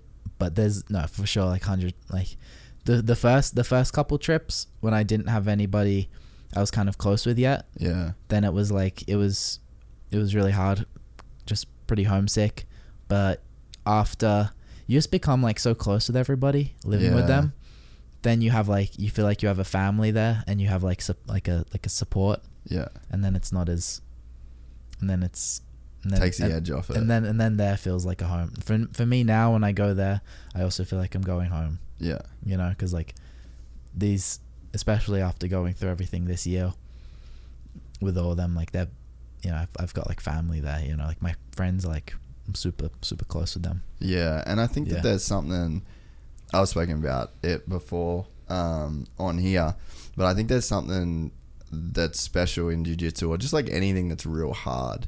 Mm. When you're like going through something super hard with people, Mm. you end up getting a bond because, like, yeah, if you like your friends through skating and shit, it's Mm. like they could look at jiu-jitsu and be like, "Fuck, that's crazy," yeah but they could they wouldn't understand how hard it is and Yeah. you kind of need people that are on your level to kind of like get what you're going through and i Yeah. think that's why like i feel that with guys in my gym mm. and it's not even close to the level of you know like hurt that you've been been through with those Mm. dudes in in like that gym in that environment yeah I think that Murilo definitely took some influence from some sort of military books or some shit yeah really about like about like building um comradeship or some shit like that with Yeah. with like a team going through these difficult times together and lead up to like a tournament and stuff. There's definitely something there going on. for sure He read he reads a lot. I remember him saying something about it too. yeah right like it's sort of like a military type deal Yeah, it was very it was very military esque kind of lifestyle mm. for sure. Yeah, no, it, it fucking makes sense. Like, and you, you kind of like you can't really compare it to war, but you are in like a real weird environment Mm. that is like there is an element of battle that's going on. Like, it sort of Mm. sounds romantic almost to say that Mm. shit, but like. It is a fucking battle, and there'd be dudes that would break. Like you'd see guys break. I'm sure. Like I'm sure you've seen guys come in that thought they wanted it, and they can't handle it, and then they break, and then they leave, and Yeah. that happens in the military. Yeah. Yeah. No, that, yeah, that place breaks a lot of people. Do you see that shit a lot? For sure, yeah. Really, Because the pro training was free. really? It was free. Anyone can come in, but it was always like most of the most days it was like empty. Really? yeah, it was, it's it's three days a week. It's it's completely free. Anybody can come in from anywhere. They don't have to pay a thing. They show up and train. And it's a small gym, but like even on those days it would be like ten people, because if you come in, then you have to do it. You have to do all of it. You, you can't sit out around. If you come in, you have to. If you if you sit out around, then you can't train Mm. anymore. You don't train the rest of the, the day. Wow, Yeah. dude, this is just like just talking to you about that kind of training. You know, I say I'm doing that month. Sixty sessions isn't enough. 60 se- sessions is good. 60 sessions is really good. Yeah, I don't know. No, it is. It's not sounding like it's enough. It is. It definitely it definitely is enough. It's a lot. Yeah. It is a lot cuz you got other shit going on. You got Yeah, yeah, that's if, true. If you if you're just literally sleeping on the mats. Even 60 sessions for us is a lot, you Yeah. know? We're not doing we're, it's maybe you know like two more sh- sessions but they're light. They're very light. Mm. You know, just like some drilling, some light drilling, you know. Yeah. Six it's a lot. Okay, fair enough. I'm Yeah. just thinking, I'm like, oh, I've sat out a round or two. I don't know if I can be doing that anymore. There's like a little honestly if you're doing if you're at new york the pro training you a lot of people like like especially if it's for a camp like world's camp like you're not doing more than just the pro training. Really, you're only doing that. yeah unless unless you're like unless you're like putting in your yards like during like the colored belt season then like when you're a colored belt then you're putting in the yards you're just breaking your body kind of thing to like get that skill level up really quickly Yeah. but once you get to once you get to black belt and you're getting ready for a tournament, you have to just have like your body like good. You know, you, have, you want to be going in there fresh. The so actually- technique's there. yeah. So when the the closer the tournament gets, like the less you train. Mm. So like during like this world's camp, for instance, like I just do like a bit of drilling, and the pro training, and then just chilling. But the pro training's like three hours long It's every day. Yeah, Yeah, it's yeah. fuck, It's the most. It's fucked up. It's fucked so, up. It's so fucking gnarly that like, it's just gnarly that you can sit here and say like, yeah, it's fucked up. I Yeah. did it every day. Yeah, it was fucked. You can go. You're like, this is so fucked up, but you go back. Yeah. That's that's pretty legit. I think, but nothing. You can't. You can't emulate that old gym.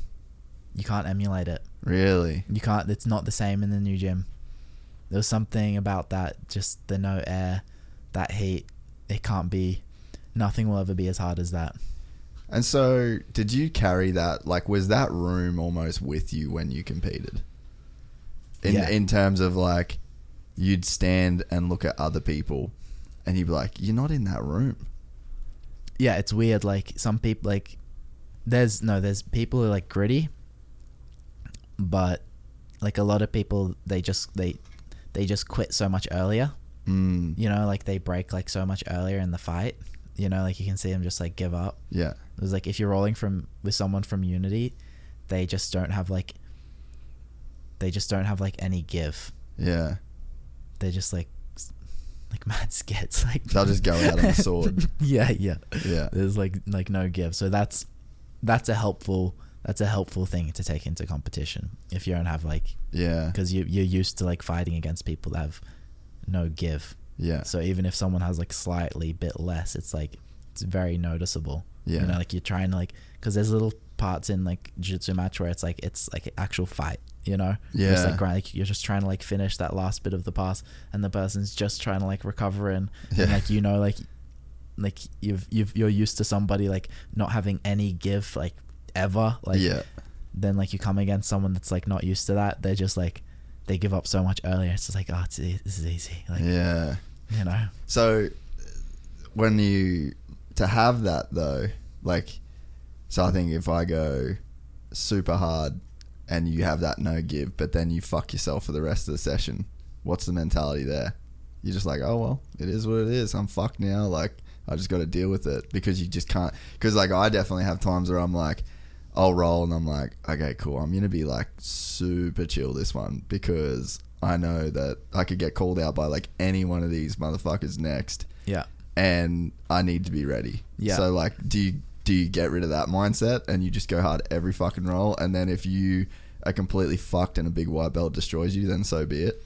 so yeah it, it used to be like that you know because it was still a learning process i think as well for Murilo as a coach Yeah. you know because he only started coaching in 2015 um, but when Murilo's decides to do something like he's read he's been reading like five coaching books at a time for like the, The last like the whole time. Like Yeah. he's like like just as dedicated as he as he is to jiu-jitsu he's that dedicated to coaching. So he's read like every book written by like every top level NBA coach every book by like every sport like that's been like a master coach. Yeah. he's like he's read it you know and he's, he's so he has like he's very throughout the years his coaching has gotten much more um precise and in tune with like each individual Yeah. like making sure like they're like because each individual needs to be coached a different way you Yeah. know but now is way different to back then now it's like maybe once a week we roll like competition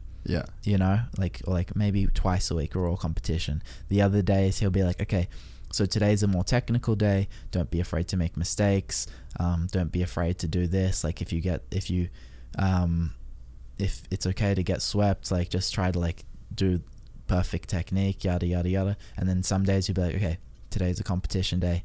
You have to win. You have to just win. Yeah. You know, you you have to just win the round, like, and you and you fight like it's a competition. You Yeah. know, but most days now are focused on like being like more technical because at the end of the day, like we we we were talking a lot before about like, okay, it is simple. Like you just train more than anybody else, and Yeah. like you become the best. But it's actually not that that simple. Yeah. You have to train Because you got to get to training. you gotta get to train and you gotta train you actually gotta train smarter than everybody as well Yeah. you know because like you can't because you what will happen is you'll just end up banging your head against the wall Yeah. trying to break this wall Yeah. you know like you're just bang your head against this wall trying to break this wall but the soft part of the wall is like you have to bang here Yeah. you know and you've been banging in the wrong spot and the this other person just had to bang here like you know like three or four times and it's like the wall's broken that's a shit analogy but No, no, no, um, no. I know what you're saying. so it's like so it's like just it's like you have to be you have to be in like this working like this in like the exact right direction you can't Yeah. you don't want to be going like in the wrong way working like because you know ov- obviously you're still gonna get good Yeah. you know Yeah. but you're gonna get a lot better if you're going in like in the like working with the right the right skill the right technique the right way like training smart like working the right things Yeah.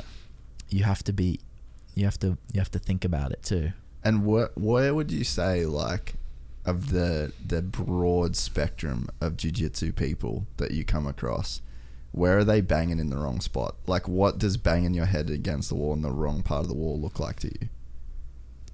It's hard it's broad i know but it's just like um like for like you can you can you can just go in and just roll really hard every day. Yeah and just not think about tech like getting your technique better not think about doing the right things and then you haven't improved as much as someone that was working specific yeah. specific things. Now i can say all this but like it's it's it's different for everybody because every every world champion has like a different way they trained to Yeah. get to where they are. Yeah. So it's it's it's hard to say but you you you got to be like engaged just engaged mentally yeah. You know and like like what you're doing for instance is great. You know you're working okay for this amount of time i'm gonna work like my my my guard retention. I'm gonna get that like really good. Like this is like a, a smart way to work. And then and then you're trying to figure out like okay so how's like the perfect way for like guard retention? Let me let me find out from like the best people in the world. You know this is smart. Like now you're like making like solid improvements in this time Whereas like if you just do the same thing yeah. but you just go in there with like no intention and you're just like you're just trying to win every round just at any costs and like let's say the people aren't very good then um there's a ceiling You're to the improvement. Yeah you're gonna it's not you're not gonna improve as fast. Yeah. as if if there was two years and one just tried to win every roll and the other one just tried to do perfect guard retention, you're gonna Yeah, yeah. Yeah, no, it makes a lot of sense. I think the, you know, one of the problems to just being like the average person is that, you know, this kind of shit takes so long to figure out yeah from your end and just the, the time that, that you spend doing it.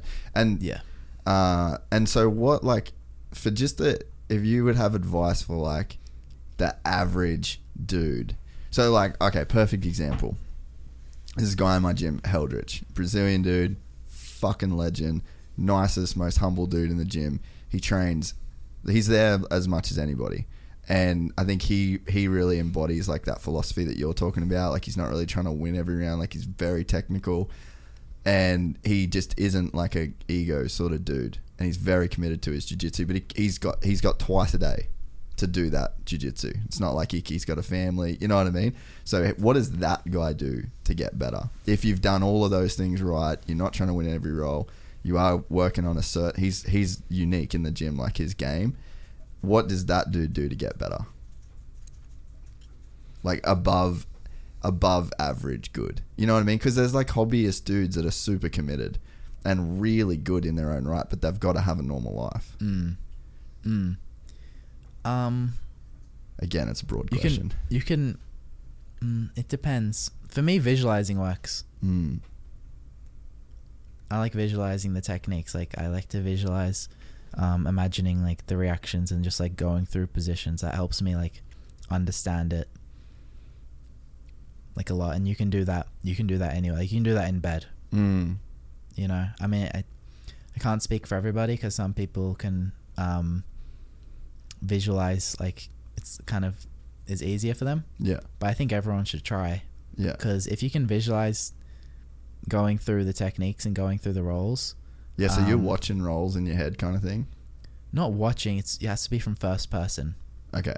so it's first person you're like imagining um, going through every movement imagining uh, each grip So you're seeing like your hands essentially. You're not seeing your top down view of you and another person. You're like, Yeah. it's your view. it's very important anytime you visualize that you always see first person Hmm. you have to see first person I feel Um, like I see third person if I do that.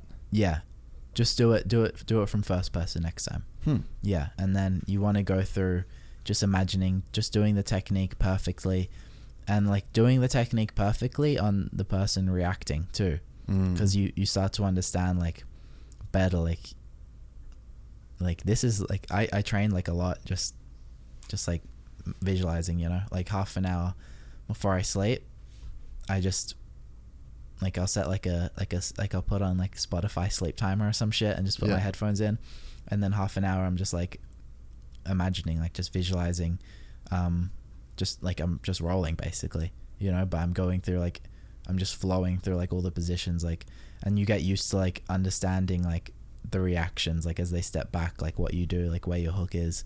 And the visualizing really helps your um your your details because you're focusing on like where everything is kind of thing. Yeah. you know like you're imagining where your hand is like how it's gripping at the hip.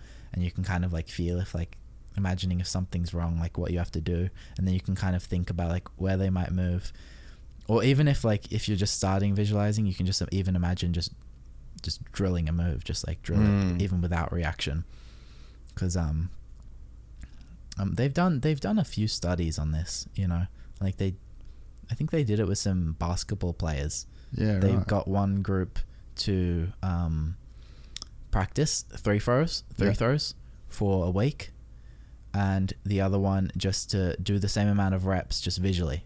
Huh. And the the group that just practiced visually, like just imagining it going perfectly through the hoop every time, the same amount of reps, they did better at the at the on the exam test Wow. at the end.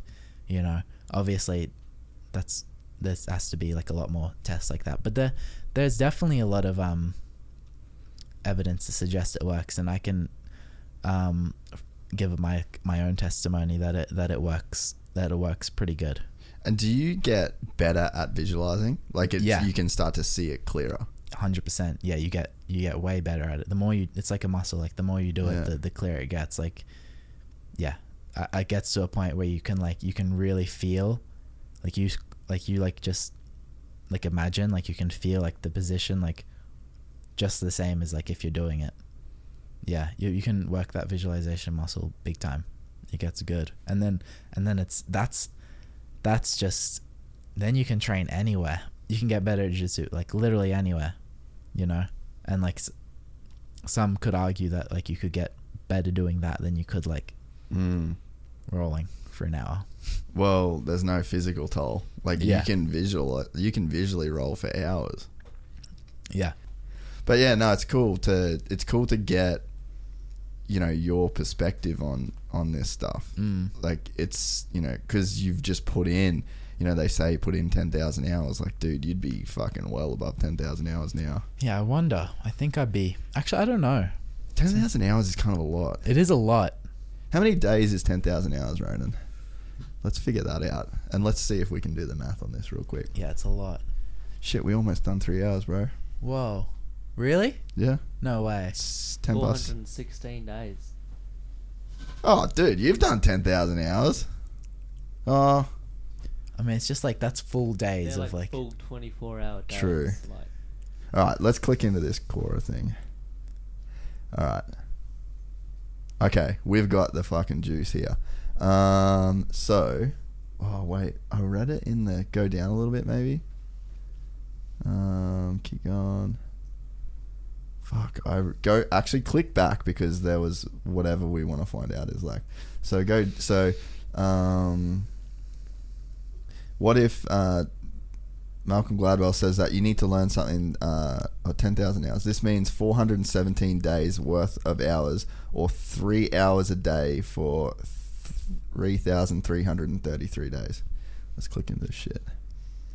So this means 417 days worth of hours or 3 hours a day for 3,333 days. A little over 9 years. You're there. I think I'm. I'm I'd be. I'd be. You're creeping up. I'm, I'd be creeping up on that. It's crazy. It's a lot. That's fucking legit. Yeah. Have you ever thought about that 10,000 hours thing? Yeah. Have Yeah. you ever done the math? I've tried a couple times. I'm pretty bad at math. You're fucking close, bro. you are really close. I think. I think I'd be. I think I'd be creeping up this year. Maybe. It felt like 10,000 hours today. That's what that felt like. It felt like, you know, when we roll, I'm like, oh, this feels like 10,000 hours of jiu-jitsu on top of me right now. Yeah. I reckon. I reckon within the next year I'll be there for sure. That's a fucking crazy, crazy statistic. That's crazy. So much. Do you have a, um, do you use like the one app for meditation? Yeah, I use the the Plum Village app. Oh, I don't It's know that one. no, it's just it's no, it's just all it is is like a, it's just it's just like a it's like a yeah. it's it's a 20 minute timer. Yeah, okay. It's just a 20 minute timer, but there's intervals. There's four intervals Do with like with like a bell. Yeah, it's like a bell. Yeah. and then like for some reason that just helps me like finish the 20 minutes. Yeah, that shit does make a difference. Yeah, like right? knowing when halfway is and stuff. Yeah, yeah, it makes a big difference. yeah. yeah. Does it have like a tally of like days that you've spent doing it? It does. It does. Yeah. It's it's it's pretty basic. It's not Yeah. like it wouldn't be like it's free. Yeah, It's not something like Sam Harris's where it's like all these um in depth like guided meditation stuff and stuff like yeah. that. Yeah. The um. They have some of those though. They have those. It's it's pretty good app actually. yeah, yeah. I, have, I haven't seen the Sam Harris app though. Yeah, okay. I've Yeah, I mean, things though. yeah, that was. I just read the book. His book was what kind of got me started on the whole road into like I'd never really, you know, thought. I didn't really know what any of it was to be Yeah. honest until I sort of went went into that. But yeah, he's got like the the timer. You can see like exactly how many hours you've spent meditating, and it's pretty gnarly. That's like, cool. because yeah, I I think about that ten thousand hours a lot. Cool, there's, yeah. there's people that have done it. Like, Oh, for sure. Yeah, well, I mean, there's a lot of people that have done it, but that's one of be the so woke. dude. It'd be Must fucking be woke as fuck. be weird. Because like, do you feel Hmm. um do you feel different after that year? Like, you kind of seems like there was a bit of a shift in like consciousness. Do you feel different, like just day to day different at times? Since since uh, last year. Yeah, since you went through like the mushrooms thing, and then to go into the you know to start doing like the mindfulness and all that. Mm. Like, do you? And then you've kind of that compassion part of your body's woken up a bit. Like, do, Mm. do you feel different? Yeah, hundred percent. Like, It's weird to Yeah. think about, right? yeah. I- I mean, like, yeah. I mean, I feel. I just feel more like content with like being like not content or like just like Yeah. or I just I just don't I I don't know. I'm still I'm I'm a work in progress. Still a work in progress. Well, three hours, bro. Sick. I really appreciate That's time. impressive. That just flew by. Yeah, it did. It's probably yeah, probably the nicotine gum.